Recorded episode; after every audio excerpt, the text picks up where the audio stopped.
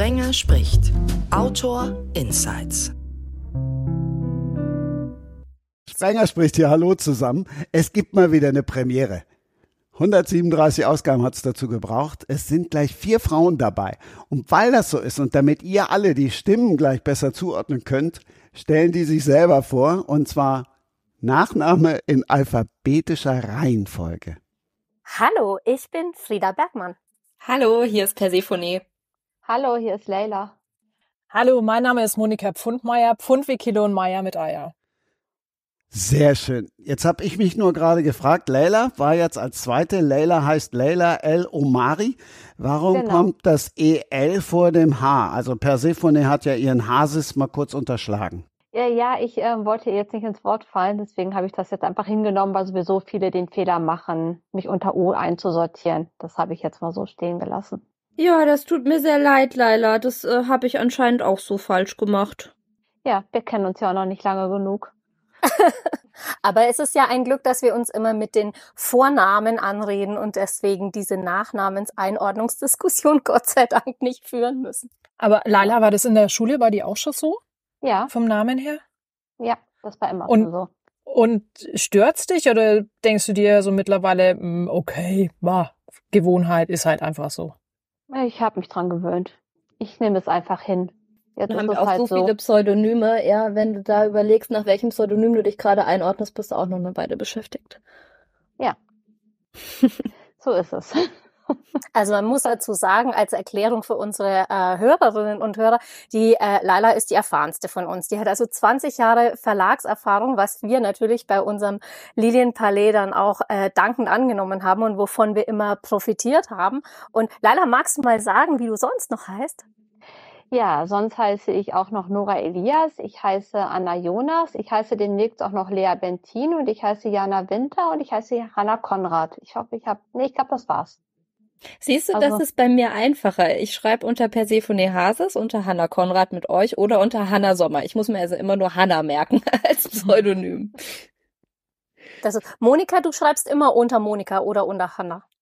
Äh, egal in welchem Genre ich unterwegs bin, ich schreibe unter Monika Pfundmeier und im Lilienpalais unter Hanna Konrad. Genau, Frieda, du, du hast ja auch ein, ähm, ja, jetzt mit Hanna Konrad dein Pseudonym und ansonsten mit deinem Ja, Namen. Die, die Frieda ist ja auch mein Pseudonym. Das habe ich mir gegeben, weil das meine Uroma ist, die ich leider nie kennengelernt habe. Und von der erzählt man immer so wunderbare Sachen, dass die immer so gastfreundlich war und so lieb und sich immer um jeden gekümmert hat. Und als ich nicht unter meinem äh, Klarnamen veröffentlichen wollte, war das mein Plan. Und dann habe ich gedacht, die Frieda, die wird jetzt mein Pseudonym für meine ja, Liebesromane. Das finde ich auch eine ganz schöne Hommage an die Familie. Ja, die muss wirklich, es tut mir so leid, dass ich die nicht kennengelernt habe, weil die muss wirklich so lieb und so, ähm, ja, so eine Wahnsinnsfrau auch gewesen sein. Und deswegen bin ich auch sehr, sehr gerne die Frieda. Hat sie denn auch was beruflich mit, mit Schreiben oder hobbymäßig mit Schreiben gemacht? Nein, überhaupt nicht. Also da bin ich wirklich die, die erste in der Familie, die überhaupt in diese Richtung geht. Aber das ist ganz spannend. Lustigerweise hat mich eine entfernte Verwandte, die seit ähm, mehreren Jahrzehnten im Ausland wohnt, nur deswegen gefunden, weil ich mir dieses Pseudonym gegeben habe und weil die sich gedacht hat, Moment, das ist doch meine Urgroßtante. Vielleicht ist sie das und hat mich deswegen angeschrieben. Also es ist das Familienzusammenführungspseudonym. Das ist was ähnliches hatte ich tatsächlich unter meinem Klarnamen. Mein ähm, Vater hatte früher einen Freund in Studienzeiten, hat er dann über 40 Jahre aus den Augen verloren. Und dieser Freund war dann irgendwann im Urlaub mit seiner Frau und hat ein anderes Ehepaar kennengelernt. Und dieses Ehepaar las meinen ersten Roman, Die englische Erbin, den ich doch unter meinem Klarnamen verfasst hatte. Und der sagte sich, oh, den Nachnamen kennst du doch. Und dann hat er in, mein, in meine Biografie geguckt und gesehen, ja, dass mein Vater Araber war und ähm, hat sich gedacht, oh, das könnte doch die Tochter von meinem früheren Studienfreund sein. Und so haben die beiden sich wiedergefunden, kurz bevor mein Vater gestorben ist. Also es Wahnsinn. gibt doch diese Familienzusammenführungsgeschichten auf, auch mit dem Klarnamen. Lana, mit der einfach- Menge an deinen äh, Pseudonymen, äh, das ist für dich noch übersichtlich oder ist es so, dass du denkst so, okay, jetzt ist dann mal gut auch mit? Ach, also grundsätzlich hätte ich auch nichts dagegen gehabt, weiter meinen Klarnamen zu verwenden. Aber es hat sich halt immer irgendwie so ergeben und ich bin da relativ pragmatisch. Also wenn es der Stoff verlangt oder halt ähm, Voraussetzung ist, um bestimmte Sachen zu schreiben oder mich neu zu erfinden, sehe ich das halt wie so wie eine neue Marke praktisch, unter der ich produziere. Also es bin ja immer noch ich und das sind offene Pseudonyme. Das ist dann halt so wie Anna Jonas eher die Sachen sind, die einen starken Lokalbezug haben, war Nora Elias eher das etwas ernsthaftere, düstere, Hannah Konrad wiederum was komplett anderes, eher leichtere Unterhaltung. Also ich bin da sehr leidenschaftslos, was das angeht. Warum hat Monika kein einziges Pseudonym unter verschiedenen Genres? Einfach ich habe es mir lange überlegt, weil gerade dieses äh, Thema mit verschiedenen Genres, ähm, ich habe mich aber entschieden nach einem langen Hin und Her über den Namen selbst. Also Pfundmeier ist ja ein schon sehr bayerischer Name und die Schreibweise gibt's wirklich, also da sind der Fantasie auch keine Grenzen gesetzt, was ich in meinem Berufsleben auch festgestellt habe. Und er hat jetzt nicht den absolut äh, literarischen Soforteinschlag, aber äh, für mich zählt einfach alles, was ich so veröffentliche, das soll den Bezug zu mir haben, da stehe ich letztendlich dahinter und von dem her war schon ein Kompromiss Kompromiss auch zu sagen, ähm, das ist jetzt äh, Hannah Konrad als gemeinsames Pseudonym oder halt als offenes Pseudonym dann als solches. Aber das mit dem Lokalbezug, was du gerade sagtest, das ähm, habe ich halt bei meinem Namen festgestellt. Ich habe, mein Name klingt ja nun mal sehr orientalisch und das wurde gerne angenommen für die Bücher, die halt in Indien spielen, Sri Lanka und so weiter. Das äh, lief super. Als ich dann aber mal versucht habe, den Sprung zu machen unter meinem Namen in den zeitgenössischen, in Deutschland spielenden Roman, habe ich festgestellt, dass es nicht mehr gut funktioniert. Und da lag dann für mich das Vorteil eines Pseudonyms halt ganz klar auf der Hand. Ja, also ich kann es äh, nachvollziehen und ich merke es ja auch. Auf der anderen Seite muss ich einfach sagen, das ist es mir wert, weil das ist mein Name, der dafür steht und unter dem ich auch eins zu eins zu finden sein möchte. Und ja, mhm. mag ein paar mehr Herausforderungen bedeuten in dem ein oder anderen Genre, aber die bin ich auch bereit zu gehen mit den Namen finde ich insgesamt sehr, sehr, sehr, sehr spannend. Die Hanna Kaspian hat es in einer von den Sprenger spricht Folgen ja auch erklärt, dass das mit den Verlagen ja oft zusammenhängt. Ähm, und dass die gerne für neue Genres eine neue Marke haben, beziehungsweise ähm, das klarer abgrenzen wollen. Insofern denke ich mir, sind wir da, also das finde ich super mutig von dir, Monika, dass du da so deinen, deinen Weg äh, gehst, weil ähm, meistens ist es schon so, dass die Verlage dann sagen, okay, du willst jetzt aus dem Liebesroman raus, du bist jetzt eher im Krimi-Bereich, wir machen da mal ein neues Pseudonym. Also sie hatte mhm. das da damals sehr, sehr schön erklärt. Ja, bei mir kommt vielleicht auch dazu, ich bin ja auch genau für meinen Sprachstil ausgezeichnet worden und ähm, äh, LeserInnen suchen dann oftmals auch genau meinen Namen. Es ist ja auch so, dass ähm, diejenigen, die Bücher lesen, nicht alle immer nur das gleiche Genre lesen. Und äh, natürlich gibt es Schwerpunkte, aber ich stelle einfach auch genreübergreifend fest, dass äh, die mit mir mitgehen und mich suchen. Und für mich ähm, hat sich das dementsprechend verfestigt. Wobei ich auch sagen muss, ähm, dass es tatsächlich ganz stark auf das Genre ankommt. Also ich schreibe ja auch ähm, Romanhefte beispielsweise und da hätte ich überhaupt keine Chance gehabt, meinen Namen drauf zu kriegen, weil das das komplette Universum der Romanhefte irgendwie zerstört, wenn da eine Persephone Hases einen Bergroman schreiben würde oder so. Das geht gar nicht. Also ich finde, gibt's so, da überhaupt neue äh, AutorInnen in diesem Romanheft-Genre? Weil die heißen ja immer irgendwie alle Julia Berger oder sowas. Also gibt's da noch neue Autorinnen oder nimmt man dann einfach fortführend dieses Pseudonym? Du, das ist ganz unterschiedlich. Das kommt auf die Reihe und die Serie drauf an. Also es gibt natürlich Sammelpseudonyme, wenn zum Beispiel Autoren anfangen. Dann ähm, gibt es ähm, überhaupt keine Pseudonyme, beispielsweise bei Dr. Stefan Frank. Und dann gibt es Pseudonyme, die kannst du dann tatsächlich einem Autor zuordnen oder einer Autorin, beziehungsweise du hast dann halt feste Pseudonyme, weil ähm, der Bergdoktor wird halt dann zum Beispiel immer von Andreas Kufsteiner geschrieben und da verbergen sich dann natürlich mehrere schreibende Leute hinten dran. Bevor jetzt alle googeln, mache ich mal auf Schlaumeier. Persephone ist die Göttin des Frühlings und des Sommers und die Königin der Unterwelt. Und das L bei Omari. Ähm, das L heißt eigentlich der oder die. Also es ist, ähm, wenn man dann zum Beispiel sagt, in meinem Fall Leila El Omari würde wörtlich übersetzt Leila die Omari, also von Oma abstammend sozusagen. Oder es gibt ja auch El Masri, das ist dann der Ägypter oder El Lubnani, der Libanese. Also es ist halt immer, so ordnete man früher halt immer der oder die zu. Also das ist dann die aus der und der Familie. Frieda, um die Namensverwirrung noch ein bisschen zu komplettieren, habe ich das eben richtig verstanden? Die Anna wussten gar nicht, dass du in echt gar nicht Frieda heißt?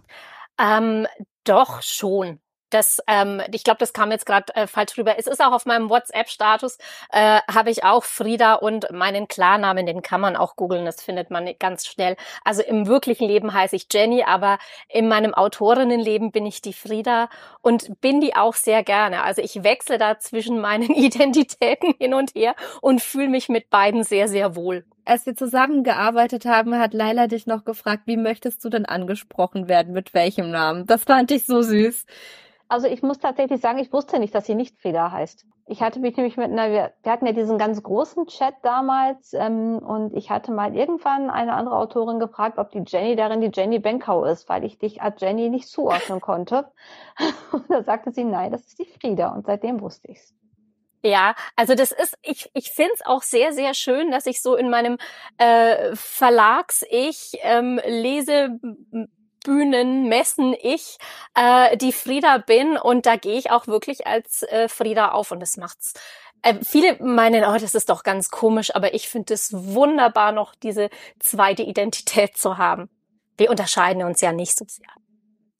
Ich habe mich da auch mittlerweile dran gewöhnt. Also ich bin ja auch öfter mal dann mit anderen Autorinnen und Autoren unterwegs auf so Tagungen, so Liebesromantagungen zum Beispiel. Und die haben dann echt vier, fünf Pseudonyme auf ihrem Namenskärtchen stehen. Und ich finde es dann immer ganz witzig, welche von diesen multiplen Persönlichkeiten jetzt das Zimmer gebucht hat.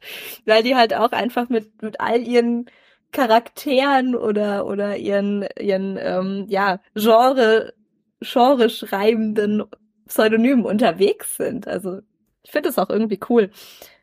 Auch als ich am Anfang Autorenbetreuung gemacht habe, musste ich irgendwie mal gefühlt fünfmal so viele Namen und Personen lernen, bis ich verstanden habe, wer denn welches Pseudonym besitzt und dass es eigentlich nur eine Handvoll Leute sind, die da schreiben.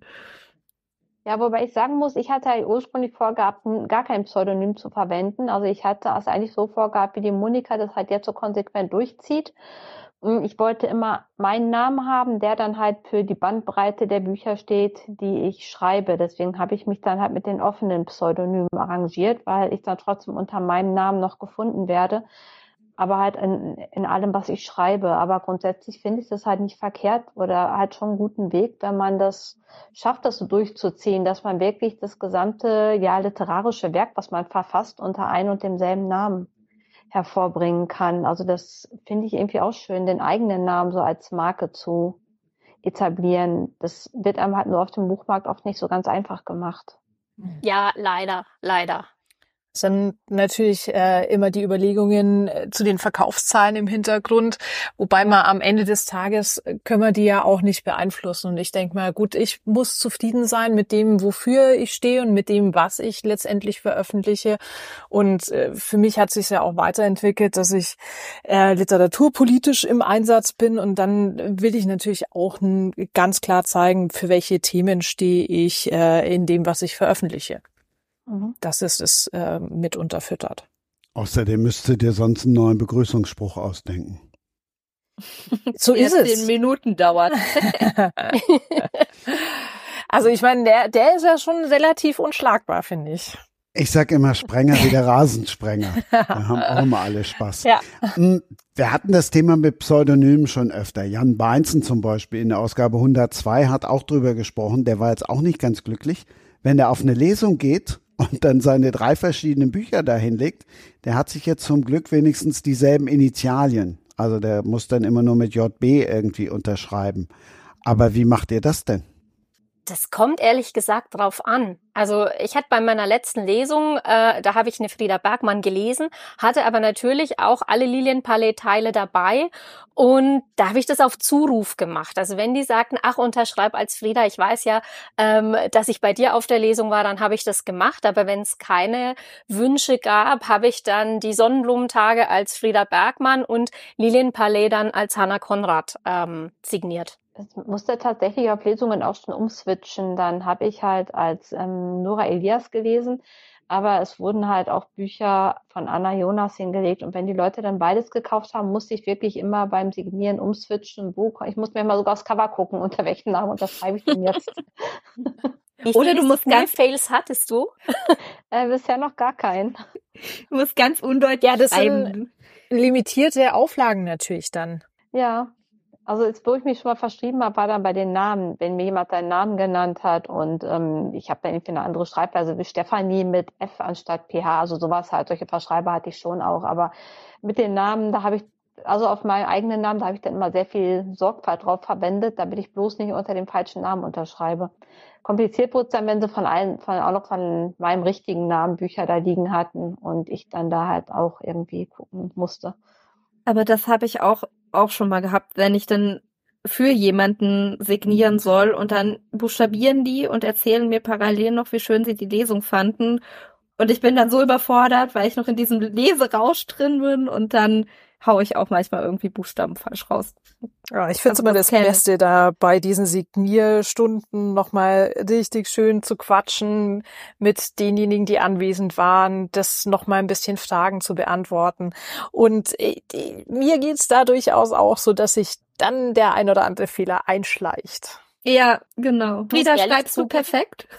ähm, nein, ich muss ehrlich zugeben, ich habe alles. Ich habe also schon äh, den Namen für die, äh, für die Person, an die es verschenkt wird, falsch geschrieben. Ich habe mich bei meinem eigenen Namen schon verschrieben. Wenn wie gesagt, die Monika sagt ja, es ist dann so schön, wenn die Leute dann noch auf irgendwas eingehen oder sagen, dass sie sich mit der einen Figur so identifizieren können oder dass sie so gelacht oder so geweint haben. Und dann freue ich mich so sehr, ähm, dass ich teilweise schon die Bergmann falsch geschrieben habe, was natürlich super peinlich ist. Aber es passiert einfach, wenn man dann so noch im, man ist ja auch müde nach so einer Lesung. Du bist ja dann auch richtig ausgelaugt und du hast ja. dann, das Adrenalin fällt dann gerade so ab und ähm, wie gesagt, da kann ich, äh, ja, alles. Da, da versau ich viele Bücher. Echt? Yes. Bei mir geht's mit dem Adrenalin tatsächlich erst eine gute Stunde nach der Lesung. Also es ist dann immer noch so dieses High, ähm, weil es halt einfach auch so toll ist. Du kriegst so viel Energie mhm. auch zurück. Ähm, die Menschen, die da sind, die hatten Spaß. Die waren ja auch freiwillig da. Ja, das ist ja auch äh, das Schöne.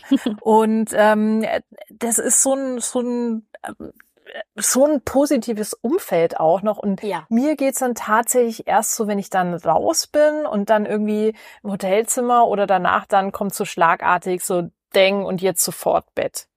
Essen ja, das auch kommt noch gut, aber das, das Bett kommt ist auch, ja. wichtiger. Das stimmt. Dann auch mal, wenn ich, also es passiert ja auch am ähm, Autoren, also wirklich so also es ist ja nicht so bei uns, denen das passiert mit den Namen, sondern auch Autoren, die halt wirklich auch schon ähm, große Bestseller-Autoren, wo man dann da steht, wo ich dann stand und meinen Namen buchstabiert habe und immer wieder, was, hä, wie jetzt? A-I-E-I? Ah, schrieb das dann trotzdem falsch und dann irgendwann sagte einer, Sie merken Sie die ganze Zeit, dass Sie das Mikrofon noch anhaben und wir stehen den ganzen Saal unterhalten. Laila, weil du gerade da bist, also bisher haben wir das ja sehr lustig und unterhaltsam thematisiert. Weil du eben auch gesagt hast, Mensch, äh, ja, unter El Omari kann ich jetzt nicht das und das verkaufen. Sind wir da beim, beim Thema Alltagsrassismus oder greife ich da jetzt zu hoch? Ja gut, sowas, solche Erfahrungen habe ich jetzt im Alltag, also mit dem Kontrollieren, sowas habe ich jetzt nicht gemacht. Das, mir fällt es halt jetzt, also ich weiß jetzt auch nicht, ob sich die Bücher dann unter meinem Klarnamen nicht verkaufen, weil die Leute einfach diesen, ich meine, meine Bücher, die ich unter ähm, Laila El Omari verfasst habe früher, die Kolonialromane, die liefen hervorragend, also liefen richtig gut und ähm, ich konnte diesen Erfolg nicht in den zeitgenössischen Roman mit deutschen Schauplätzen transportieren. Woran es lag, kann ich jetzt gar nicht sagen. Also ich, warum die Leute das nicht angenommen haben, ob es für sie einfach nicht zusammenging, der Name und der Schauplatz. Ich weiß es nicht. Als ich ja dann mir ein neues Pseudonym zugelegt habe, ist es ja direkt wieder richtig gut gelaufen. Ähm, ich habe ab und zu mal ähm, schon Kommentare bekommen, wenn dann irgendwie ich geschrieben habe, irgendwer hat seine Tochter geohrfeigt, dann kamen dann so Nachrichten wie, ähm, ja, das äh, wird, wer das denn glauben soll, dass ein Vater der englischen Oberschicht im 19. Jahrhundert seine Tochter ohrfeigt, hätte ich ja wohl mein orientalisches Kulturgut mit reingebracht oder ähm, bin gefragt worden, ob ich mit der Tochter, die jemanden heiraten muss, mich selber beschreibe. Also halt schon teilweise sehr übergriffige Fragen, aber das war halt die absolute Minderheit. Im Großen und Ganzen sind meine Bücher eigentlich immer sehr gut angenommen worden und die ähm, blöden Kommentare waren da wirklich, kam dann und wann mal was. Aber das war jetzt auch nicht so häufig und ja, warum es im zeitgenössischen nicht angenommen wurde, da kann ich auch nur spekulieren. Vielleicht haben die Leute einfach gedacht, ach ja, ich möchte lieber wieder das historische Kolonialroman-Genre haben, das passte irgendwie für mich besser oder da gefielen mir ihre Bücher besser. Das, das kann ja auch der Grund sein, dass sie einfach halt, also ich weiß es nicht, vielleicht haben sie einfach, vielleicht war ich einfach zu sehr festgelegt auf ein bestimmtes Genre und das musste ich irgendwie aufbrechen, indem ich mich nochmal neu erfinde. Oder du weißt ja auch nie, ob es nicht einfach die falsche Zeit für genau das Thema das, war. Das genau, ist ja genau, auch oft Glückssache. Eben. Genau, also man weiß es halt nicht, warum dein Buch nicht läuft. Also es später lief es ja dann wieder, als ich halt was nochmal was ganz Neues gemacht habe. Aber ja, kann man halt wirklich einfach nur spekulieren. Also die Gründe liegen ja nicht offen jetzt so für mich. Zumindest nicht. Bei, bei Game of Thrones oder ähm, das Lied von Eis und Feuer, wie es, wie es ja an sich der Reihentitel heißt, das gab es ja auch schon lange und dann ist es erst so richtig ähm, entdeckt worden und durch die Decke äh, geschossen. Gut, das ist bei Fantasy natürlich auch nochmal was eigenes, aber ähm, ich würde mal sagen, Lilienpalais hat ja auch eine ganz bestimmte Zeit getroffen. Mhm. Bevor wir auf den Lilienpalais kommen, es fiel ja jetzt immer mal ein Name. Also Hannah Kaspian fiel auch, aber wir reden jetzt mal über Hannah Konrad, weil ich habe ja vorne gesagt, das ist eine Premiere, vier Frauen. Wir haben jetzt auch gelernt, die vier Frauen haben gefühlt 78 verschiedene Pseudonyme. und dann sind die vier auch noch alle eins. Nämlich Hannah Konrad. Wie geht das denn bitte? Grandios.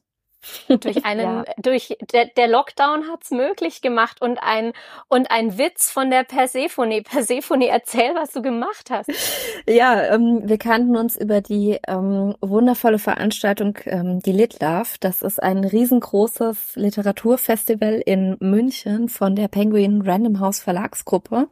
Da dürfen Liebesromanautorinnen und Autoren an einem Wochenende ihre Bücher vorstellen, Workshops geben, Lesungen halten in Talks drin sitzen. Und über dieses ähm, Festival kannten wir uns und hatten auch eine Autorengruppe. Und ich hing da immer nur so mit drin und habe ähm, gedacht, wow, die ähm, posten immer alle so tolle Sachen über Literatur und weiß ich nicht was und, und ich lese einfach nur stumm mit. Und dann habe ich mal irgendwann in mein Newsfeed eingespielt bekommen, dass man während dieser Corona-Lockdown-Zeit sich in England von einem englischen Raumausstatter eine Bücherwand mieten kann mit äh, sehr geistreichen Titeln, damit man, wenn der Chef anruft, wahnsinnig belesen wirkt.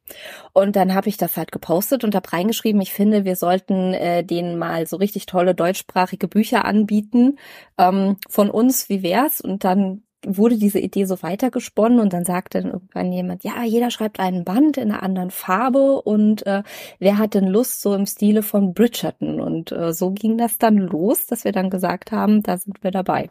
Das machen wir so.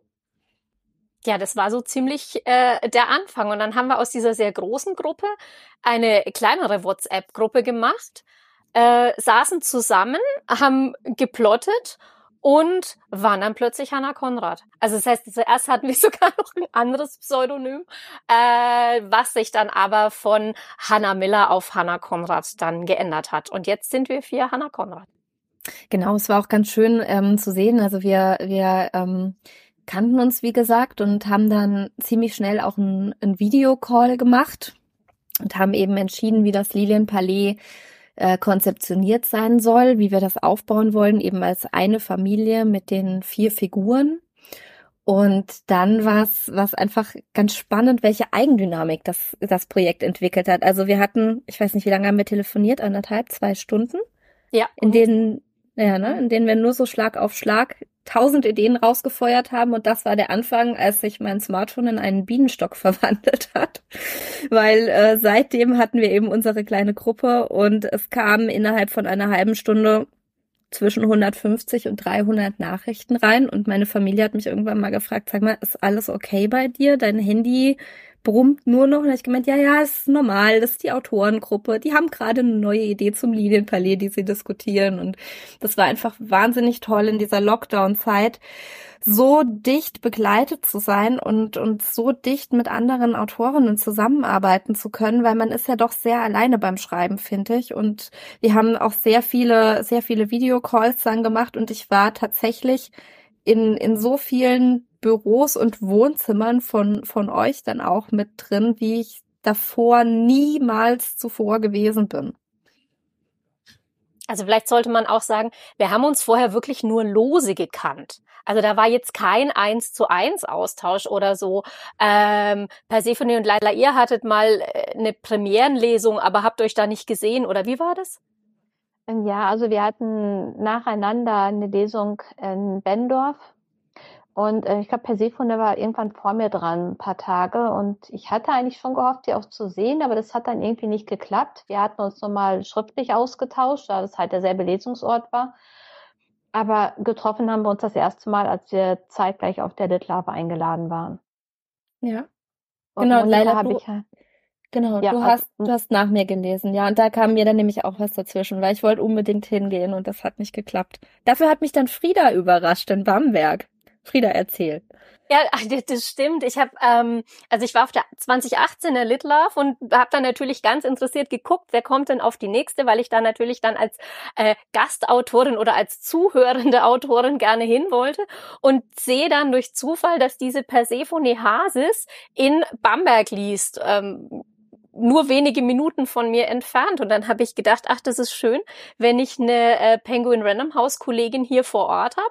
Und äh, bin dann spontan hin und äh, habe mir ihren tollen Vortrag angehört und habe viel gelernt und habe mich auch in vielem äh, wiedererkannt. Es ist ja immer schön, wenn man sich mit, mit Autorinnen austauschen kann und wenn man so sieht, wie die arbeiten und wie die vorgehen. Und es macht ja jeder sein eigenes Ding. Aber das war ähm, richtig, richtig nett. Und wir sind danach dann spontan Kaffee, äh, Kaffee trinken gegangen gegangen und haben uns dann aber so bis auf die Litlauf auch nicht mehr groß ausgetauscht, bis dann eben unsere Hannah Konrad Gruppe kam. Und ich, ähm, also Frieda kannte ich halt wirklich nur ganz lose. Also ich hatte sie ähm, gesehen morgens im Hotel beim Frühstück, hatte ich ähm, vorbeigehen mal kurz am Tisch gestanden, ein paar Worte gewechselt und ähm, ja, ansonsten halt nicht das war dann wirklich das erste Mal, dass ein richtiger Austausch stattgefunden hat, als wir in der WhatsApp-Gruppe waren. Äh, Monika kannte ich noch gar nicht vorher, also nur mal den Namen gehört, aber hat dann überhaupt noch keine persönliche Begegnung. Die habe ich halt kennengelernt, auch dann so richtig über diese WhatsApp-Gruppe.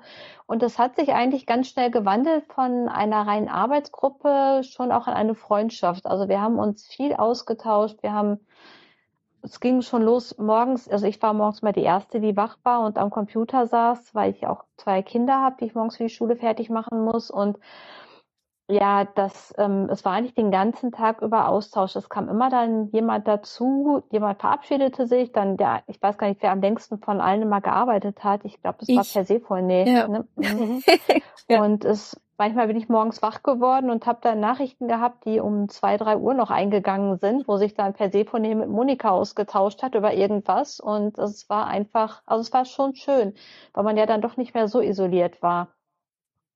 Also das Tolle war einfach, dass da ein Funke entstanden ist. Ja. Und ähm, wir haben uns zusammengeschlossen mit einer Idee, mit einem Ziel. Es hat unfassbar viel Spaß gemacht, an dem zu arbeiten. Wir haben unheimlich viel auch in dieser, gerade in dieser Anfangszeit auch äh, geschafft. Also innerhalb von kürzester Zeit ist ein Exposé entstanden, sind die ersten Manuskriptzeiten entstanden, die Charaktere, mit denen wir dann auch gemerkt haben, das Ding fliegt.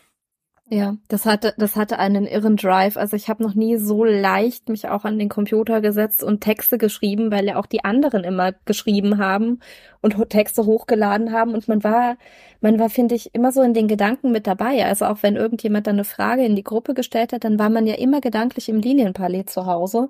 Es war so die zweite Heimat. Wir haben schon öfter thematisiert, Und Dankana Kaspian heißt oder hat dieser Podcast jetzt auch diesen schicken Beinamen Autor Insights. Wir haben schon drüber gesprochen, wie zwei miteinander schreiben. Das ging dann per Zoom oder Strobel und Poznanski. Der hat dann Strobel ein Kapitel geschickt und hat es dann äh, geschrieben, hat Poznanski geschickt. Die hat dann ihrs geschrieben und wieder zurückgeschickt. Wie bitteschön schreiben vier Frauen zusammen? Wir haben Patenschaften übernommen. Das heißt, wir haben Figurenpatenschaften übernommen, also immer über eine Protagonistin und einen Protagonisten und haben deren Geschichte dann sozusagen über die vier Bände übernommen. Und ähm, haben dann sozusagen immer, wir haben dann immer geschrieben, haben hochgeladen, die anderen haben gelesen und haben dann sozusagen immer, wenn die Figuren vorkamen, äh, denen die Worte in den Mund gelegt. Also da stand dann zum Beispiel, was sie sagen sollen und dann hat man das halt in ähm, Maximilian Speak oder Isabella Speak oder äh, Nanette Speak oder Johanna Speak umgewandelt. Oder äh, man hat dann auch kommentiert, ah nein, der Leopold würde sich jetzt anders entscheiden oder die Luisa wäre da zurückhaltender oder ähm, und hat dann sozusagen den Figuren das Leben eingehaucht und die immer auf ihren Weg geschickt und das ähm, ja so, so hat's funktioniert. Genau, also vom ähm, von der technischen, vom technischen Unterbau war in dem Fall Teams unser Tool der Wahl und da auch eine Projektstruktur entsprechend. Wir haben die Exposés für die jeweiligen Bücher ganz sauber aufgesetzt und mit dieser Grundlage lässt sich relativ gut auch parallel arbeiten. Denn äh, die Bücher sind eben auch äh, sehr, sehr zeitgleich entstanden, um diesen Vibe auch weiterzutragen. Ähm, und ich glaube, wir waren dann ähm, mit mit einer Entstehungszeit von, glaube ich, einem guten halben, dreiviertel Jahr für diese vier Bücher wirklich extrem flott auch unterwegs. Ja, genau. Also wie Monika auch gesagt hat, Teams war so das, da, da bin ich auch Monika wahnsinnig dankbar dafür, dass sie das alles so gemanagt und hochgezogen hat. Das war so unser Wikipedia, sag ich mal, weil wir haben alles halt in Teams äh, hochgeladen. Also jeder hat dann für seine Figuren, für die er die Patenschaft hatte, Fotos hochgeladen, einen kurzen Lebenslauf geschrieben, die Hobbys, die Freizeitbeschäftigungen, die Vorlieben dort äh, mit reingeschrieben. Und dann konnten wir halt immer sehr schnell darauf zugreifen, wenn wir dann nicht gerade im Chat gefragt haben, weiß ich nicht, würden die, würden die drei Herren zusammen einen rauchen oder was, was trinken die am liebsten oder kannst du mal schauen, was macht denn gerade ähm, die Nanette in so einer Situation oder so? Und dann haben wir uns natürlich auch auch so die Bälle zugespielt, aber dieses, diese Teamstruktur war eben ganz wichtig. Und da, da waren wir auch immer akribisch. Da habe ich dann den anderen auch anfangs ähm, dann mal auf die Finger geklopft und habe auch gesagt, Leute, ich, ich finde dann immer nicht die Beschreibungen in euren Texten, wenn ihr, keine Ahnung, durch die Eingangshalle lauft, seid zu lieb und ladet die hoch. Und da haben wir uns dann auch immer alle echt extrem gut dran gehalten, dass dann wirklich jeder, jeder das lesen konnte. Und ich glaube, das ist halt auch für die Leserinnen und Leser so schön, dass sie dann diese Elemente wiedererkennen, wie zum Beispiel die Glaskuppel, ähm, die die dann in jedem Band drin vorkommt, aber doch in jedem wieder so ein Ticken anders beschrieben wird, mit anderen Worten und, und eben mit einem, mit einem anderen Blick nochmal. Also der eine beobachtet dann, keine Ahnung, die Dienstboten, die nächste beschreibt die Zimmerpflanzen, die dritte den Lichteinfall in der, in der Eingangshalle. Und das war halt unglaublich schön, dass man das dann so gemeinsam auch erarbeitet hat. Also es hat echt gut äh, funktioniert mit Dis Disziplin und ich muss auch sagen, ähm, für mich war es so, ich äh, finde es extrem wichtig, auch diese Rechercheinformationen zu hinterlegen und da zu haben. Aber für mich selber, für meine Bücher, die ich ganz alleine schreibe, bin ich da weniger akribisch als in dem Fall, äh, wo ich weiß, dass andere einfach auch diese Informationen brauchen. Auf das jeden war, Fall. War schon sehr gut, ja. Nee, auf Ja. jeden Fall. Also es war, was dann schön war durch dieses äh, so gegenseitige Austauschen, das hat dann so eine Dynamik bekommen.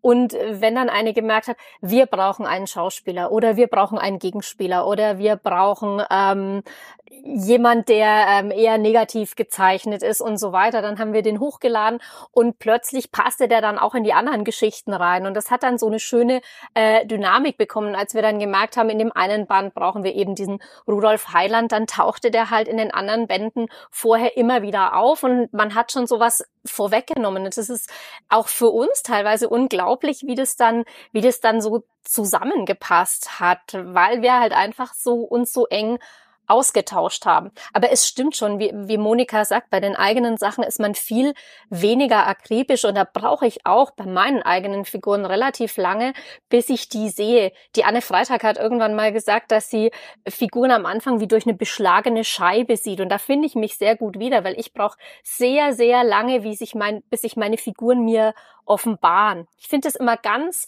äh, bewundernswert, wenn mir Kolleginnen oder Kollegen sagen, sie haben am Anfang so einen Steckbrief und sie wissen genau, wie die aussehen, was die für Hobbys haben, was die früher gemacht haben, was die noch machen werden und so weiter. Und ich würde gerne so arbeiten, aber das geht bei mir gar nicht, weil ich muss mich dann so übers Schreiben rantasten. Das heißt, ich schreibe und dann muss ich ein paar Mal überarbeiten, bis mir dann die Figur endlich sagt, was sie gerne macht oder auch welche Augenfarbe sie hat. Also bei mir entwickelt sich das so Schicht für Schicht und das geht natürlich in so einem Projekt nicht, da musst du von vornherein wissen, welche Augenfarbe die hat. Und wenn ich es nicht wusste, dann hat Laila gefragt, so, welche Augenfarbe hat sie denn jetzt?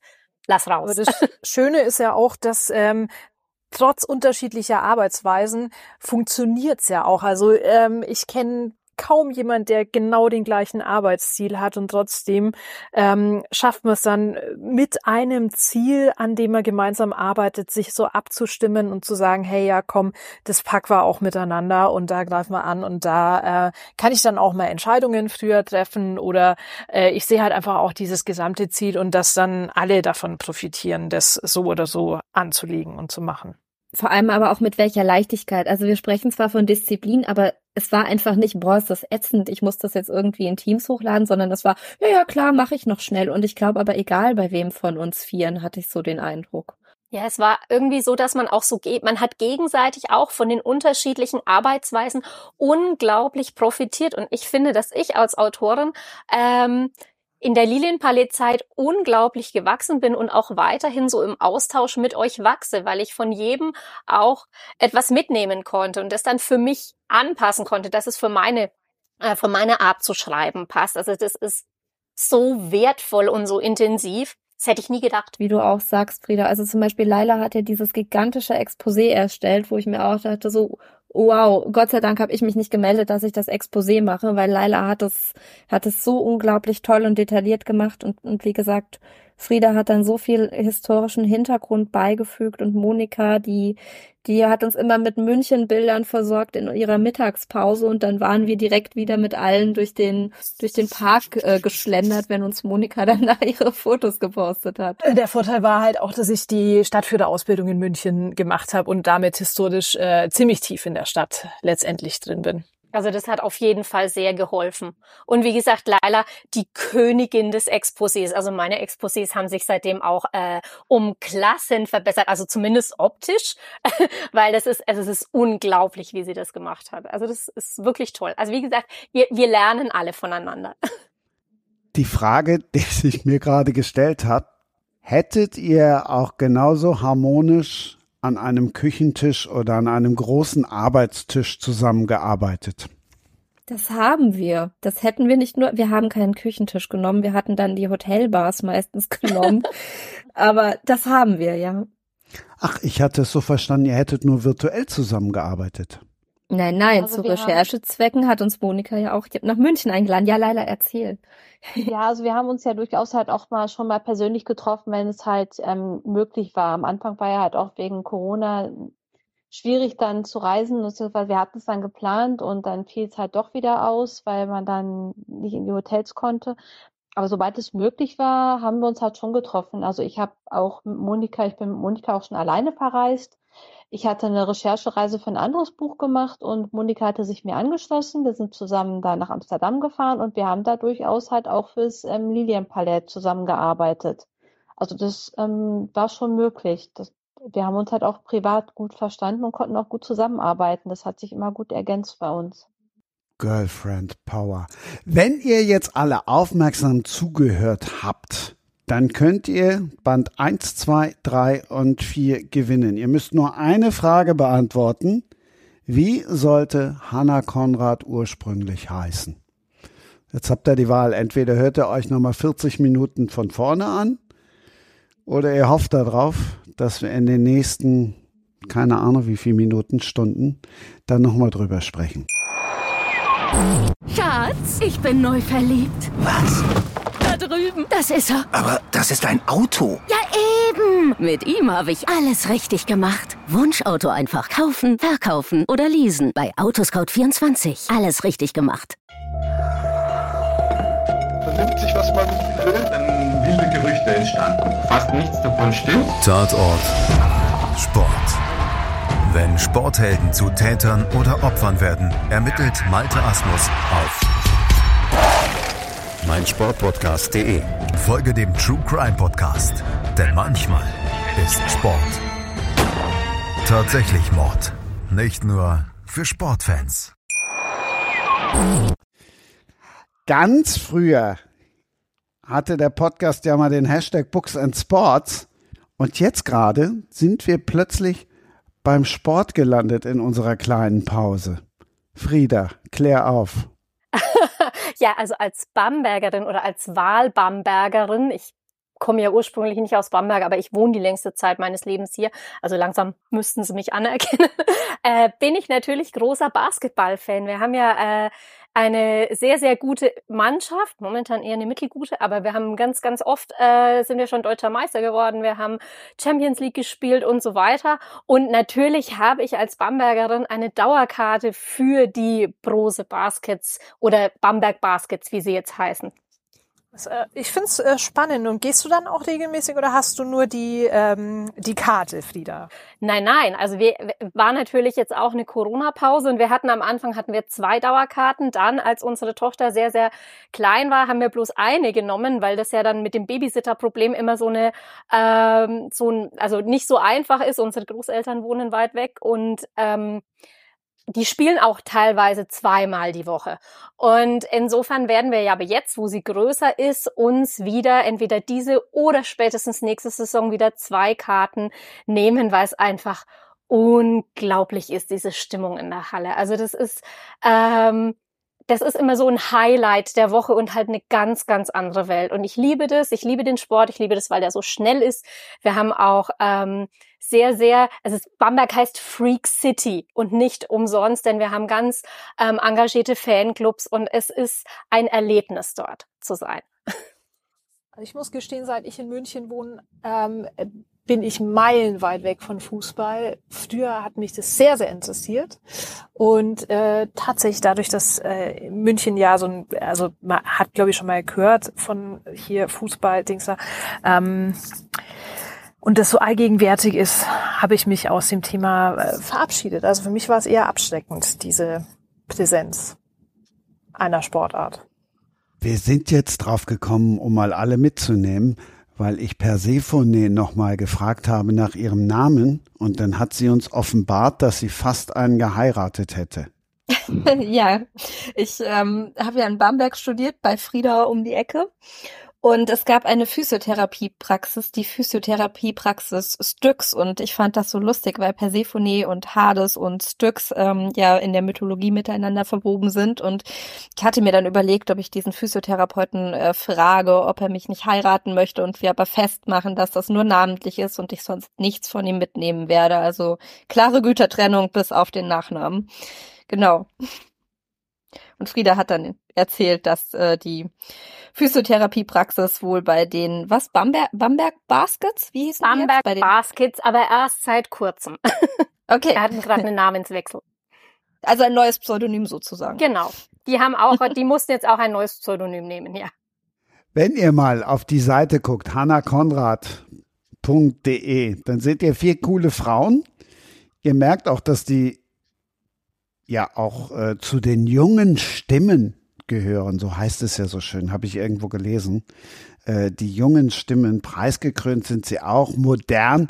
Das Foto erinnert so ein bisschen an die große Koalition, als die da rausmarschiert sind. Oder nicht an die große Koalition, hier jetzt an die an unsere Regierungskoalition, die wir da im Moment haben. Die vier. Ich habe nur überlegt, wer ist jetzt wer. Alle vier, Hemd aus der Hose, alle gucken frech und alle gucken überhaupt nicht so, als würden sie sich jetzt mit äh, Romanen aus dem 19. Jahrhundert beschäftigen. Wie bitte seid ihr darauf gekommen? Durch Bridgerton, glaube ich. Es war einer unserer, also eine unserer Gespräche in der großen WhatsApp-Gruppe noch. Wer hat denn schon Bridgerton gesehen? Das war so die, die Urfrage. Und dann haben wir uns da ein bisschen ausgetauscht und haben gemerkt, sowas müsste es eigentlich auch in Deutschland geben. Warum spielt Regency immer in England? Und dann ich war die Idee geboren.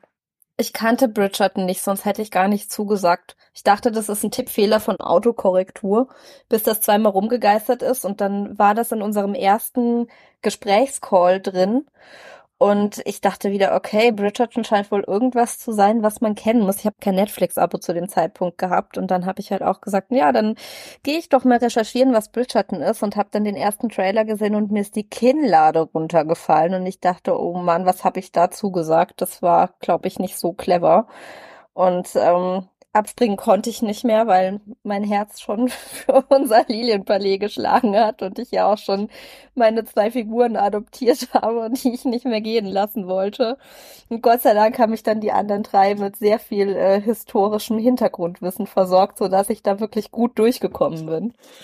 Zumal wir ja auch eine ganz äh, eigene Geschichte geschrieben haben in einer Zeit, in der in München richtig viel passiert, richtig viel aufblüht, ähm, wo letztendlich auch das Gesicht Münchens geprägt wird und das mit den Figuren, die wir da reingesetzt haben, die uns so richtig schön mitnehmen durch die Stadt, in die Stadt an den Ereignissen vorbei, durch die Bälle dieser Zeit. Ähm, ja, es hat so richtig Spaß gemacht, an deren Seite in die Zeit einzutauchen, zurückzufliegen. Es war auch mal sehr lustig, wenn wir halt geschrieben haben, wie sich unsere Familie durch die Straße bewegt und Monika dann ein Foto genau aus der Straße schickte mit einem Kaffeebecher in der Hand und uns zugewunken hat, hier, guck mal, wo ich gerade bin. Wisst ihr noch das Lilienpalais mit Dixie Klo? Ach ja, genau. ja, stimmt. Wir sind durch die Ludwigstraße gelaufen und äh, vor den Häusern, die wir dann zusammen äh, gebaut haben, um unser Lilienpalais entstehen zu lassen, wir haben da so ein paar kombiniert, äh, standen dann mehrere Dixie-Klos, äh, ja, anachronistisch. Weil ja auch immer Bauarbeiten sind in München. Ja. Und wir haben leider die Recherchezeit genauso erwischt, dass wir eine fette Baustelle auf der Ludwigstraße erwischt hatten. Und unser Traumhaus hatte genau ein schönes blaues Plastikgebilde davor. Naja, aber die Ludwigstraße war ja damals auch Neubaugebiet, als wir geschrieben äh, haben. Genau, ja. wir haben es total, wir haben es eigentlich genauso erwischen wollen. ich muss aber sagen, also, wenn dieses Foto auftaucht, wenn ich dieses Foto sehe von diesem Palais, was so das Haupt äh, oder das ist grundlegende Vorbild des Lilienpalais ist, ich krieg dann immer so ein bisschen Herzflattern, weil ich denke, oh Gott, da wohnen die von Seibachs. Also es ist wirklich, als sehe ich mein Haus, als würde ich da drin wohnen. Es ist wie Heimat, was äh, ja für, für Nicht-Autorinnen jetzt komplett abgedreht klingt. Aber es ist wirklich so, dass man da drin wohnt und dass das wie das eigene Zuhause dann ist. Ja, wir hatten ja auch unseren, unseren Grundriss, ne?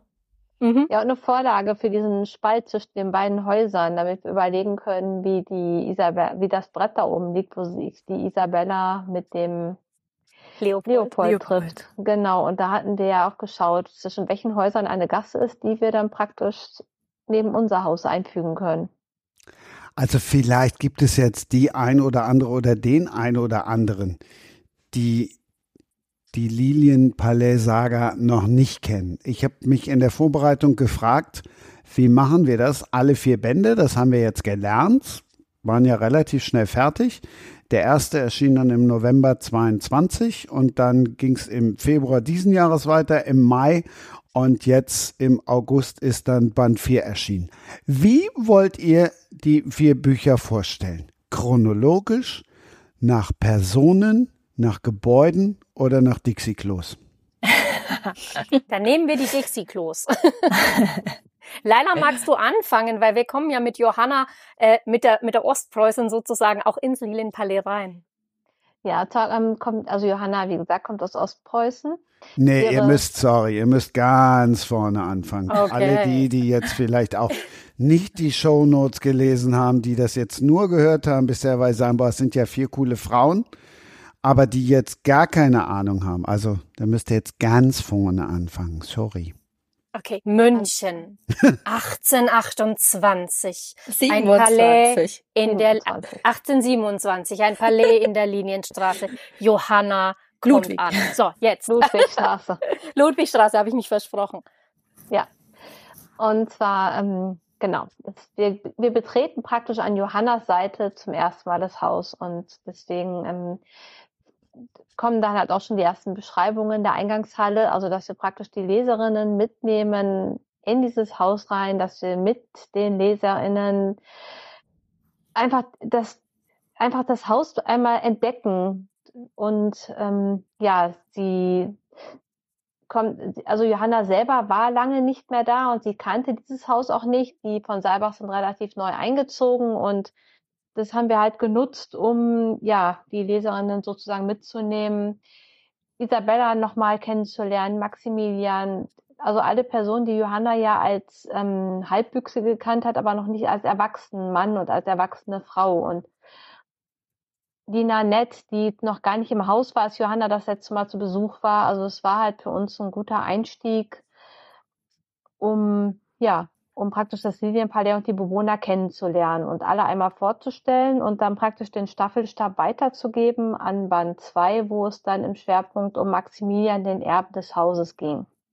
Genau. Vielleicht auch noch mal ganz kurz, weil wir ähm, die Ludwigstraße haben, die sehr nah am Zentrum Münchens ist, äh, die Residenz äh, quasi des Königsschloss und damit auch eins der größten Innenstadtschlösser Europas ist in der Nähe von unserem Lilienpalais und Karl von Seibach, der ist der Onkel von dieser Johanna und Karl von Seibach ist äh, der höchste Hofbeamte, der Berater König Ludwigs und äh, derjenige, der äh, quasi der ja, Vorstand in diesem Hause ist, äh, mit seinen zwei Kindern, mit äh, Maximilian als dem ältesten Sohn, mit Isabella, dem Nesthäkchen. Und da kommt eben seine Nichte Johanna mit rein. Ich nehme noch mal kurz alle Sportfreaks mit, weil ja eben auch schon Bayern München viel, also früher als die Bayern noch ganz am Anfang Meister geworden sind und als die Münchner die Meisterschaft noch gefeiert haben, gab es einen Autokorso, der ging über die Leopoldstraße und hinter der Leopoldstraße kommt dann die Straße, über die wir gerade gesprochen haben. Gell? So ist es. Ah, guck mal, ich habe So doch auch es. neun Jahre da gelebt. Mensch, muss immer wieder vorbeischauen. Ach, äh, ich fand München, die Stadt ja schön, aber die Menschen da so als Ach, Rheinländer kommst du da ja nicht so mit, kommst du da ja nicht so mit klar. Nein, das wollte ich nur schnell loswerden. Aber Jetzt unsere könnt ihr, Biergärten. Nein, um Gottes Willen, ja, da, da lasse ich auch nichts drauf kommen, auch nicht aufs Wetter. ähm, aber jetzt, ähm, das wollte ich nur kurz, kurz einwerfen, damit der eine oder andere jetzt vielleicht nochmal so ein paar Gebäude und eine Straße vor Augen hat. Wollte nicht unterbrechen sonst. Also im Also- Endeffekt sind wir in dieser Familie von Seibach und wir erleben äh, die Herrschaftsfamilie, wir erleben aber auch gleichzeitig das Leben der Dienstboten. Und im ersten Band geht's eben um Johanna, die frisch reinkommt. Wir lernen die ganze Familie äh, kennen und ähm, ja, jetzt ist Laila die Expertin. Ja, also ähm, wir hatten es halt auch so gemacht, dass wir ähm, die Bände immer aus der Sicht einer, beziehungsweise also einer weiblichen und eines männlichen Protagonisten schreiben. In dem Fall war es jetzt halt die Johanna und ähm, Alexander, also der Mann, mit dem sie dann halt diese Liebesbeziehung im Roman eingeht. Und ja, an Johannas Seite entdecken wir praktisch München, gehen auf Bälle, auf einen Maskenball. Wir lernen das Münchner Hof, das Hofleben direkt eigentlich nicht, aber zumindest die, ähm, wir lernen Paläste kennen, wir lernen Palais kennen, wir lernen auch die Straßen kennen, als Johanna ganz, sich ganz geschickt wähnt und die Nanette verfolgt, die sie ja sehr geheimnisvoll findet. Und ähm, ja, so nach und nach entwickelt sich da halt auch Johannas Geschichte raus. Sie findet sich eine in diese am Anfang noch sehr fremde Stadt und ähm, ja, erlebte halt ihre Liebesgeschichte mit dem Münchner Adelssohn Alexander und versucht halt auch das Geheimnis der Gouvernante Nanette herauszubekommen, allerdings noch erfolglos, weil Nanette sehr geschickt ist. nebenbei passieren auch noch ein paar fette Skandale.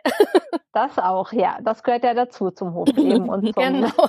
zum Adelsleben. Und man glaubt es kaum, äh, Maximilian schafft sogar noch diese Skandale zu übertrumpfen, würde ich sagen. Oder Persephone, ja. was sagst du dazu? Ja, das stimmt. Also ich habe dann äh, in Band 2 übernommen ähm, und war eben Patin für Maximilian und Luisa und habe dann eine ganz klassische Aschenputtel-Geschichte geschrieben, denn Maximilian verliebt sich in die Dienstbotin des Hauses und eigentlich hat Karl von Seibach, sein Papa, vorgesehen, dass er bei Hofe Leibarzt des Königs wird und hat ihm auch gleich die passende Partie zusammen mit seiner Großmutter ähm, organisiert, weil die Großmutter, die Henriette von Seibach, ist quasi die Frau des Hauses, nachdem die Mutter früh verstorben gestorben ist von Maximilian und ähm, Isabella. Und sie versucht jetzt eben ihre Sprösslinge ähm, standesgemäß zu verheiraten, während die Sprösslinge natürlich ihre eigenen Wege gehen und gerne ihrem Herzen folgen möchten und mit Hilfe von Nanette da auch tatkräftig auf allen erdenklichen Wegen unterstützt werden. Und ähm, genau, Maximilian widersetzt sich eben seinem Vater, weil er sich in den Kopf gesetzt hat, dass er die Luisa heiraten möchte. Und ähm, dann geht es auch sehr schnell weiter mit Band 3, der übrigens auch sehr sportlich ist. Vielleicht mag Frieda dann noch mal den Sport aufgreifen. ja, sehr, sehr, sehr sportlich müssen sie sein, weil sie müssen dauernd heimlich in äh, München unterwegs sein. Also Isabella, das Nesthäkchen, die ist ihrer Zeit geistig voraus und stößt deswegen immer wieder äh, an Grenzen. Die, die hat nämlich eine Leidenschaft beziehungsweise eine Begabung, die damals für Adelstöchter einfach nicht vorgesehen war.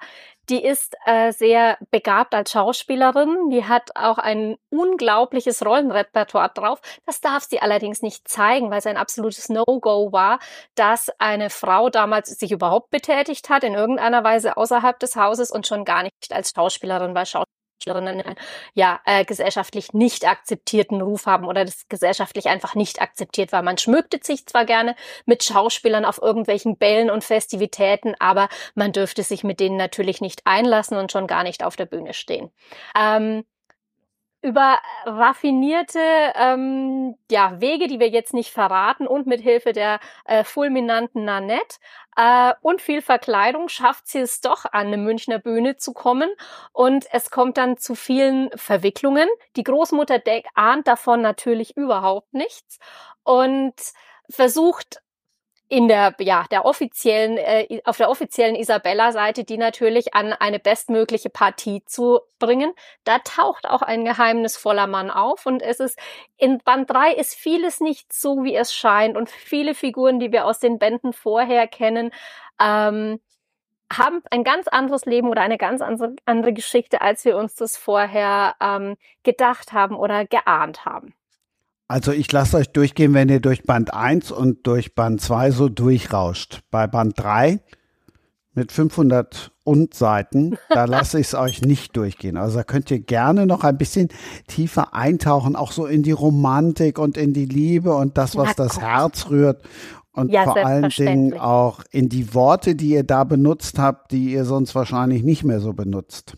Ja gut, also ähm, Isabella hat einen äh, Freund seit Kindertagen, das ist der Leopold, der äh, Nachbar, der, der Sohn aus dem Nachbarpalais ist eigentlich der beste Freund ihres äh, Bruders und auch das ist gesellschaftlich nicht vorgesehen, dass Männer und Frauen so eng befreundet sind, denn das schickt sich ja nicht, um auf die Worte zurückzukommen. Die müssen sich immer heimlich treffen und haben aber eine ungewöhnlich enge Freundschaft. Und die unterstützen sich gegenseitig, lernen voneinander.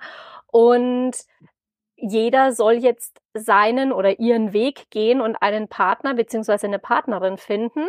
Und irgendwie merken sie dann, dass sie sehr, sehr viel füreinander empfinden und können sich nicht ganz entscheiden oder können vor sich selber nicht eingestehen, ist es jetzt eine intensive Freundschaft oder ist es jetzt Liebe? Und mit dem müssen sich die beiden auseinandersetzen, während sie versuchen, ihren eigenen Weg zu gehen. Isabella heimlich als Schauspielerin und Leopold, der ein äh, sehr, sehr hoffnungsvoller Diplomat ist und dort im Außenministerium auch die Karriereleiter ganz, ganz schnell hochklettern kann und will. Ja, und hinter allem, all dem, das beobachtet ähm, Nanette, die Gouvernante, die vor sieben, acht Jahren in das Lilienpalais kam, die sowohl Isabella als auch Maximilian durch Kinder- und Jugendtage begleitet hat und dann als Johanna auftaucht, auch dieser zur Seite steht und da, wo Johanna, Maximilian und Isabella ihre Wege suchen, zeigt sich für Nanette eher ja, das Ende eines Weges, denn sie ist eben als Gouvernante die Erzieherin ähm, dieser Familie und sie weiß auch, dass ihre Zeit dort zu Ende geht. Als Frau, als alleinstehende Frau in München in einer Zeit, in der Frauen eher so mittelfiel, ähm, zumindest in der Öffentlichkeit, gegolten haben und ähm, mit ihrem Blick aus den Schatten in die Gesellschaft ist Nanette dabei, nicht nur ihre Schützlinge nach vorne zu bringen und diesen äh, guten Wind unter die Flügel zu geben, sondern sie versucht auch für sich einen Weg nach der Zeit im Lilienpalais aufzubauen. Blöd ist allerdings nur, dass der Grund, weswegen sie vor acht Jahren nach München kam, sie so langsam einzuholen droht. Und wie sie das geregelt kriegt, da muss sie sich was einfallen lassen. Die Zukunft, wie sie die geregelt kriegt, dafür hat sie einen Plan. Allerdings trifft sie da auch auf einen sehr widerspenstigen mit- oder Gegenspieler Ferdinand von Rückel, einen Zeitungsverleger. Sie hofft eigentlich, dass sie über ihn regelmäßig Fortsetzungsromane veröffentlichen kann und somit ihren Unterhalt auch bezahlen kann. Doch er hat irgendwie, er findet diese seltsame Frau, also irgendwie so gut findet er sie zumindest anfangs nicht und macht sich auf die Suche, was hinter dieser seltsamen Person auch steckt. Ähm, Nanette weicht ihm aus Nanette weiß auch ähm, gelegentlich dem Leben die ein oder andere, den ein oder anderen Vorzug für sich abzutrotzen und äh, auch da die eine oder andere Überraschung in den Band und in die Zeit mit reinzupacken. Und was bei ihr rauskommt, ich denke, ist nicht unbedingt das, was man sich gedacht hat. Ja, das Schöne an diesen ganzen Bänden ist ja, vordergründig hatten wir ja nur unsere ähm, Patenschaften für die Liebespaare. Aber wie ähm, jetzt die Leute bestimmt oder ihr schon bestimmt gemerkt habt, die Figuren sind alle so miteinander verwoben, weil eben Alexander, Leopold und Maximilian immer zusammen in den mysteriösen Club gehen und da was trinken. Und Nanette hilft die ganze Zeit Johanna, Isabella und Maximilian und natürlich auch Luisa im Hintergrund. Und zum Beispiel Maximilian hat eine Affäre mit einer Schauspielerin, die dann bei der Frieda ähm, ganz oft wieder aufgegriffen wurde, weil er die Isabella ans Theater möchte. Und ähm, das war auch so schön dann beim Schreiben, diese ganzen Verstrickungen ähm, zu sehen und auch sich die gemeinsam auszudenken, beziehungsweise einer legt eine Fährte und weiß überhaupt nicht, dass er eine Fährte gelegt hat beim Schreiben, weil sie die andere auf einmal aufgreift. Also zum Beispiel Maximilian hat ähm, Isabella einen gelben Hut mitgebracht von seiner Reise, die er gemacht hat. Und dann lese ich ein paar Seiten später dann ähm, im Isabella-Roman, dass ihre Lieblingsfarbe gelb ist. Und das fand ich halt so entzückend und so herzallerliebst. Oder dass dann zum Beispiel ähm, ähm, Johanna ihm äh, Maximilian einen Gefallen schuldet und dann hat mir Laila die Szene geschickt und hat gemeint, schau doch mal, ob du das irgendwo einbauen kannst und dann habe ich das natürlich aufgegriffen, als Maximilian überlegt, ähm, wie er jetzt anonym einen Brief schreiben kann. Ja, also das war wirklich ähm, auch so das Schöne, dass wir dann so gleich getickt haben oder so synchron gedacht haben. Oder als wir dann in Band 3 den, den geheimnisvollen ähm, ja, Verehrer von Isabella einführen mussten mit seinem unsagbaren Vermögen, äh, haben wir dann ein eigenes äh, geflügeltes Wort geprägt, reich wie ein zu Treutheim. Und es wird immer wieder eingeflochten und es fällt wahrscheinlich gar nicht auf. Und dann im Band drei taucht dann plötzlich wirklich einer aus dieser ähm, ja, Familie aus, die man bisher nur ähm, ja so im nebulös kennengelernt hat. Bevor wir gleich auf Band 4 kommen, Band 3 unterscheidet sich ja auch deshalb von den Vieren, also der erste heißt eine fast perfekte Debütantin, der zweite ein Graf auf Abwägen, der vierte eine Dame mit Geheimnissen und der dritte Wirbel um die Comtesse. Da fehlt doch irgendwas. Ja, das war halt unsere ähm, Titelfindung. Wir haben alles Mögliche versucht, eine Comtesse, ich weiß nicht, wir hatten eine ganz lange Liste und nichts passte auf die Isabella. Die Isabella, die ja so ein Wirbelwind ist. Und dann entschied sich der Verlag am Ende für Wirbel um die Comtesse. Ich glaube, da hatten wir auch eine ewig lange Sitzung noch, wo wir wo wir überlegt haben mit den mit den Titeln und wo ich glaube ihr beide habt dann noch mal zu zweit ich weiß nicht was alles durchdekliniert eine hm, hm, hm, eine herausragende, eine, weiß der Himmel. Ihr hattet mal irgendwann so die Liste angeteasert, die ihr da in anderthalb Stunden erstellt hat, aber es hat einfach nichts, nichts gepasst. Es war eine wirklich, wirklich schwere Titelfindung, weil, wie Persephone gesagt hat, es hat nichts gepasst oder es klang uns zu abgedroschen und ähm, oder es, ja, und dann kam schließlich der Wirbel raus. Ich finde es aber auch ganz passend, muss ich sagen, weil ja die Isabella selber so ein Wirbelwind ist. Die lässt sich ja auch nicht irgendwo in, in das äh, vorgegebene Hofzeremoniell pressen. Jedenfalls nicht ähm, im eigentlichen Sinne.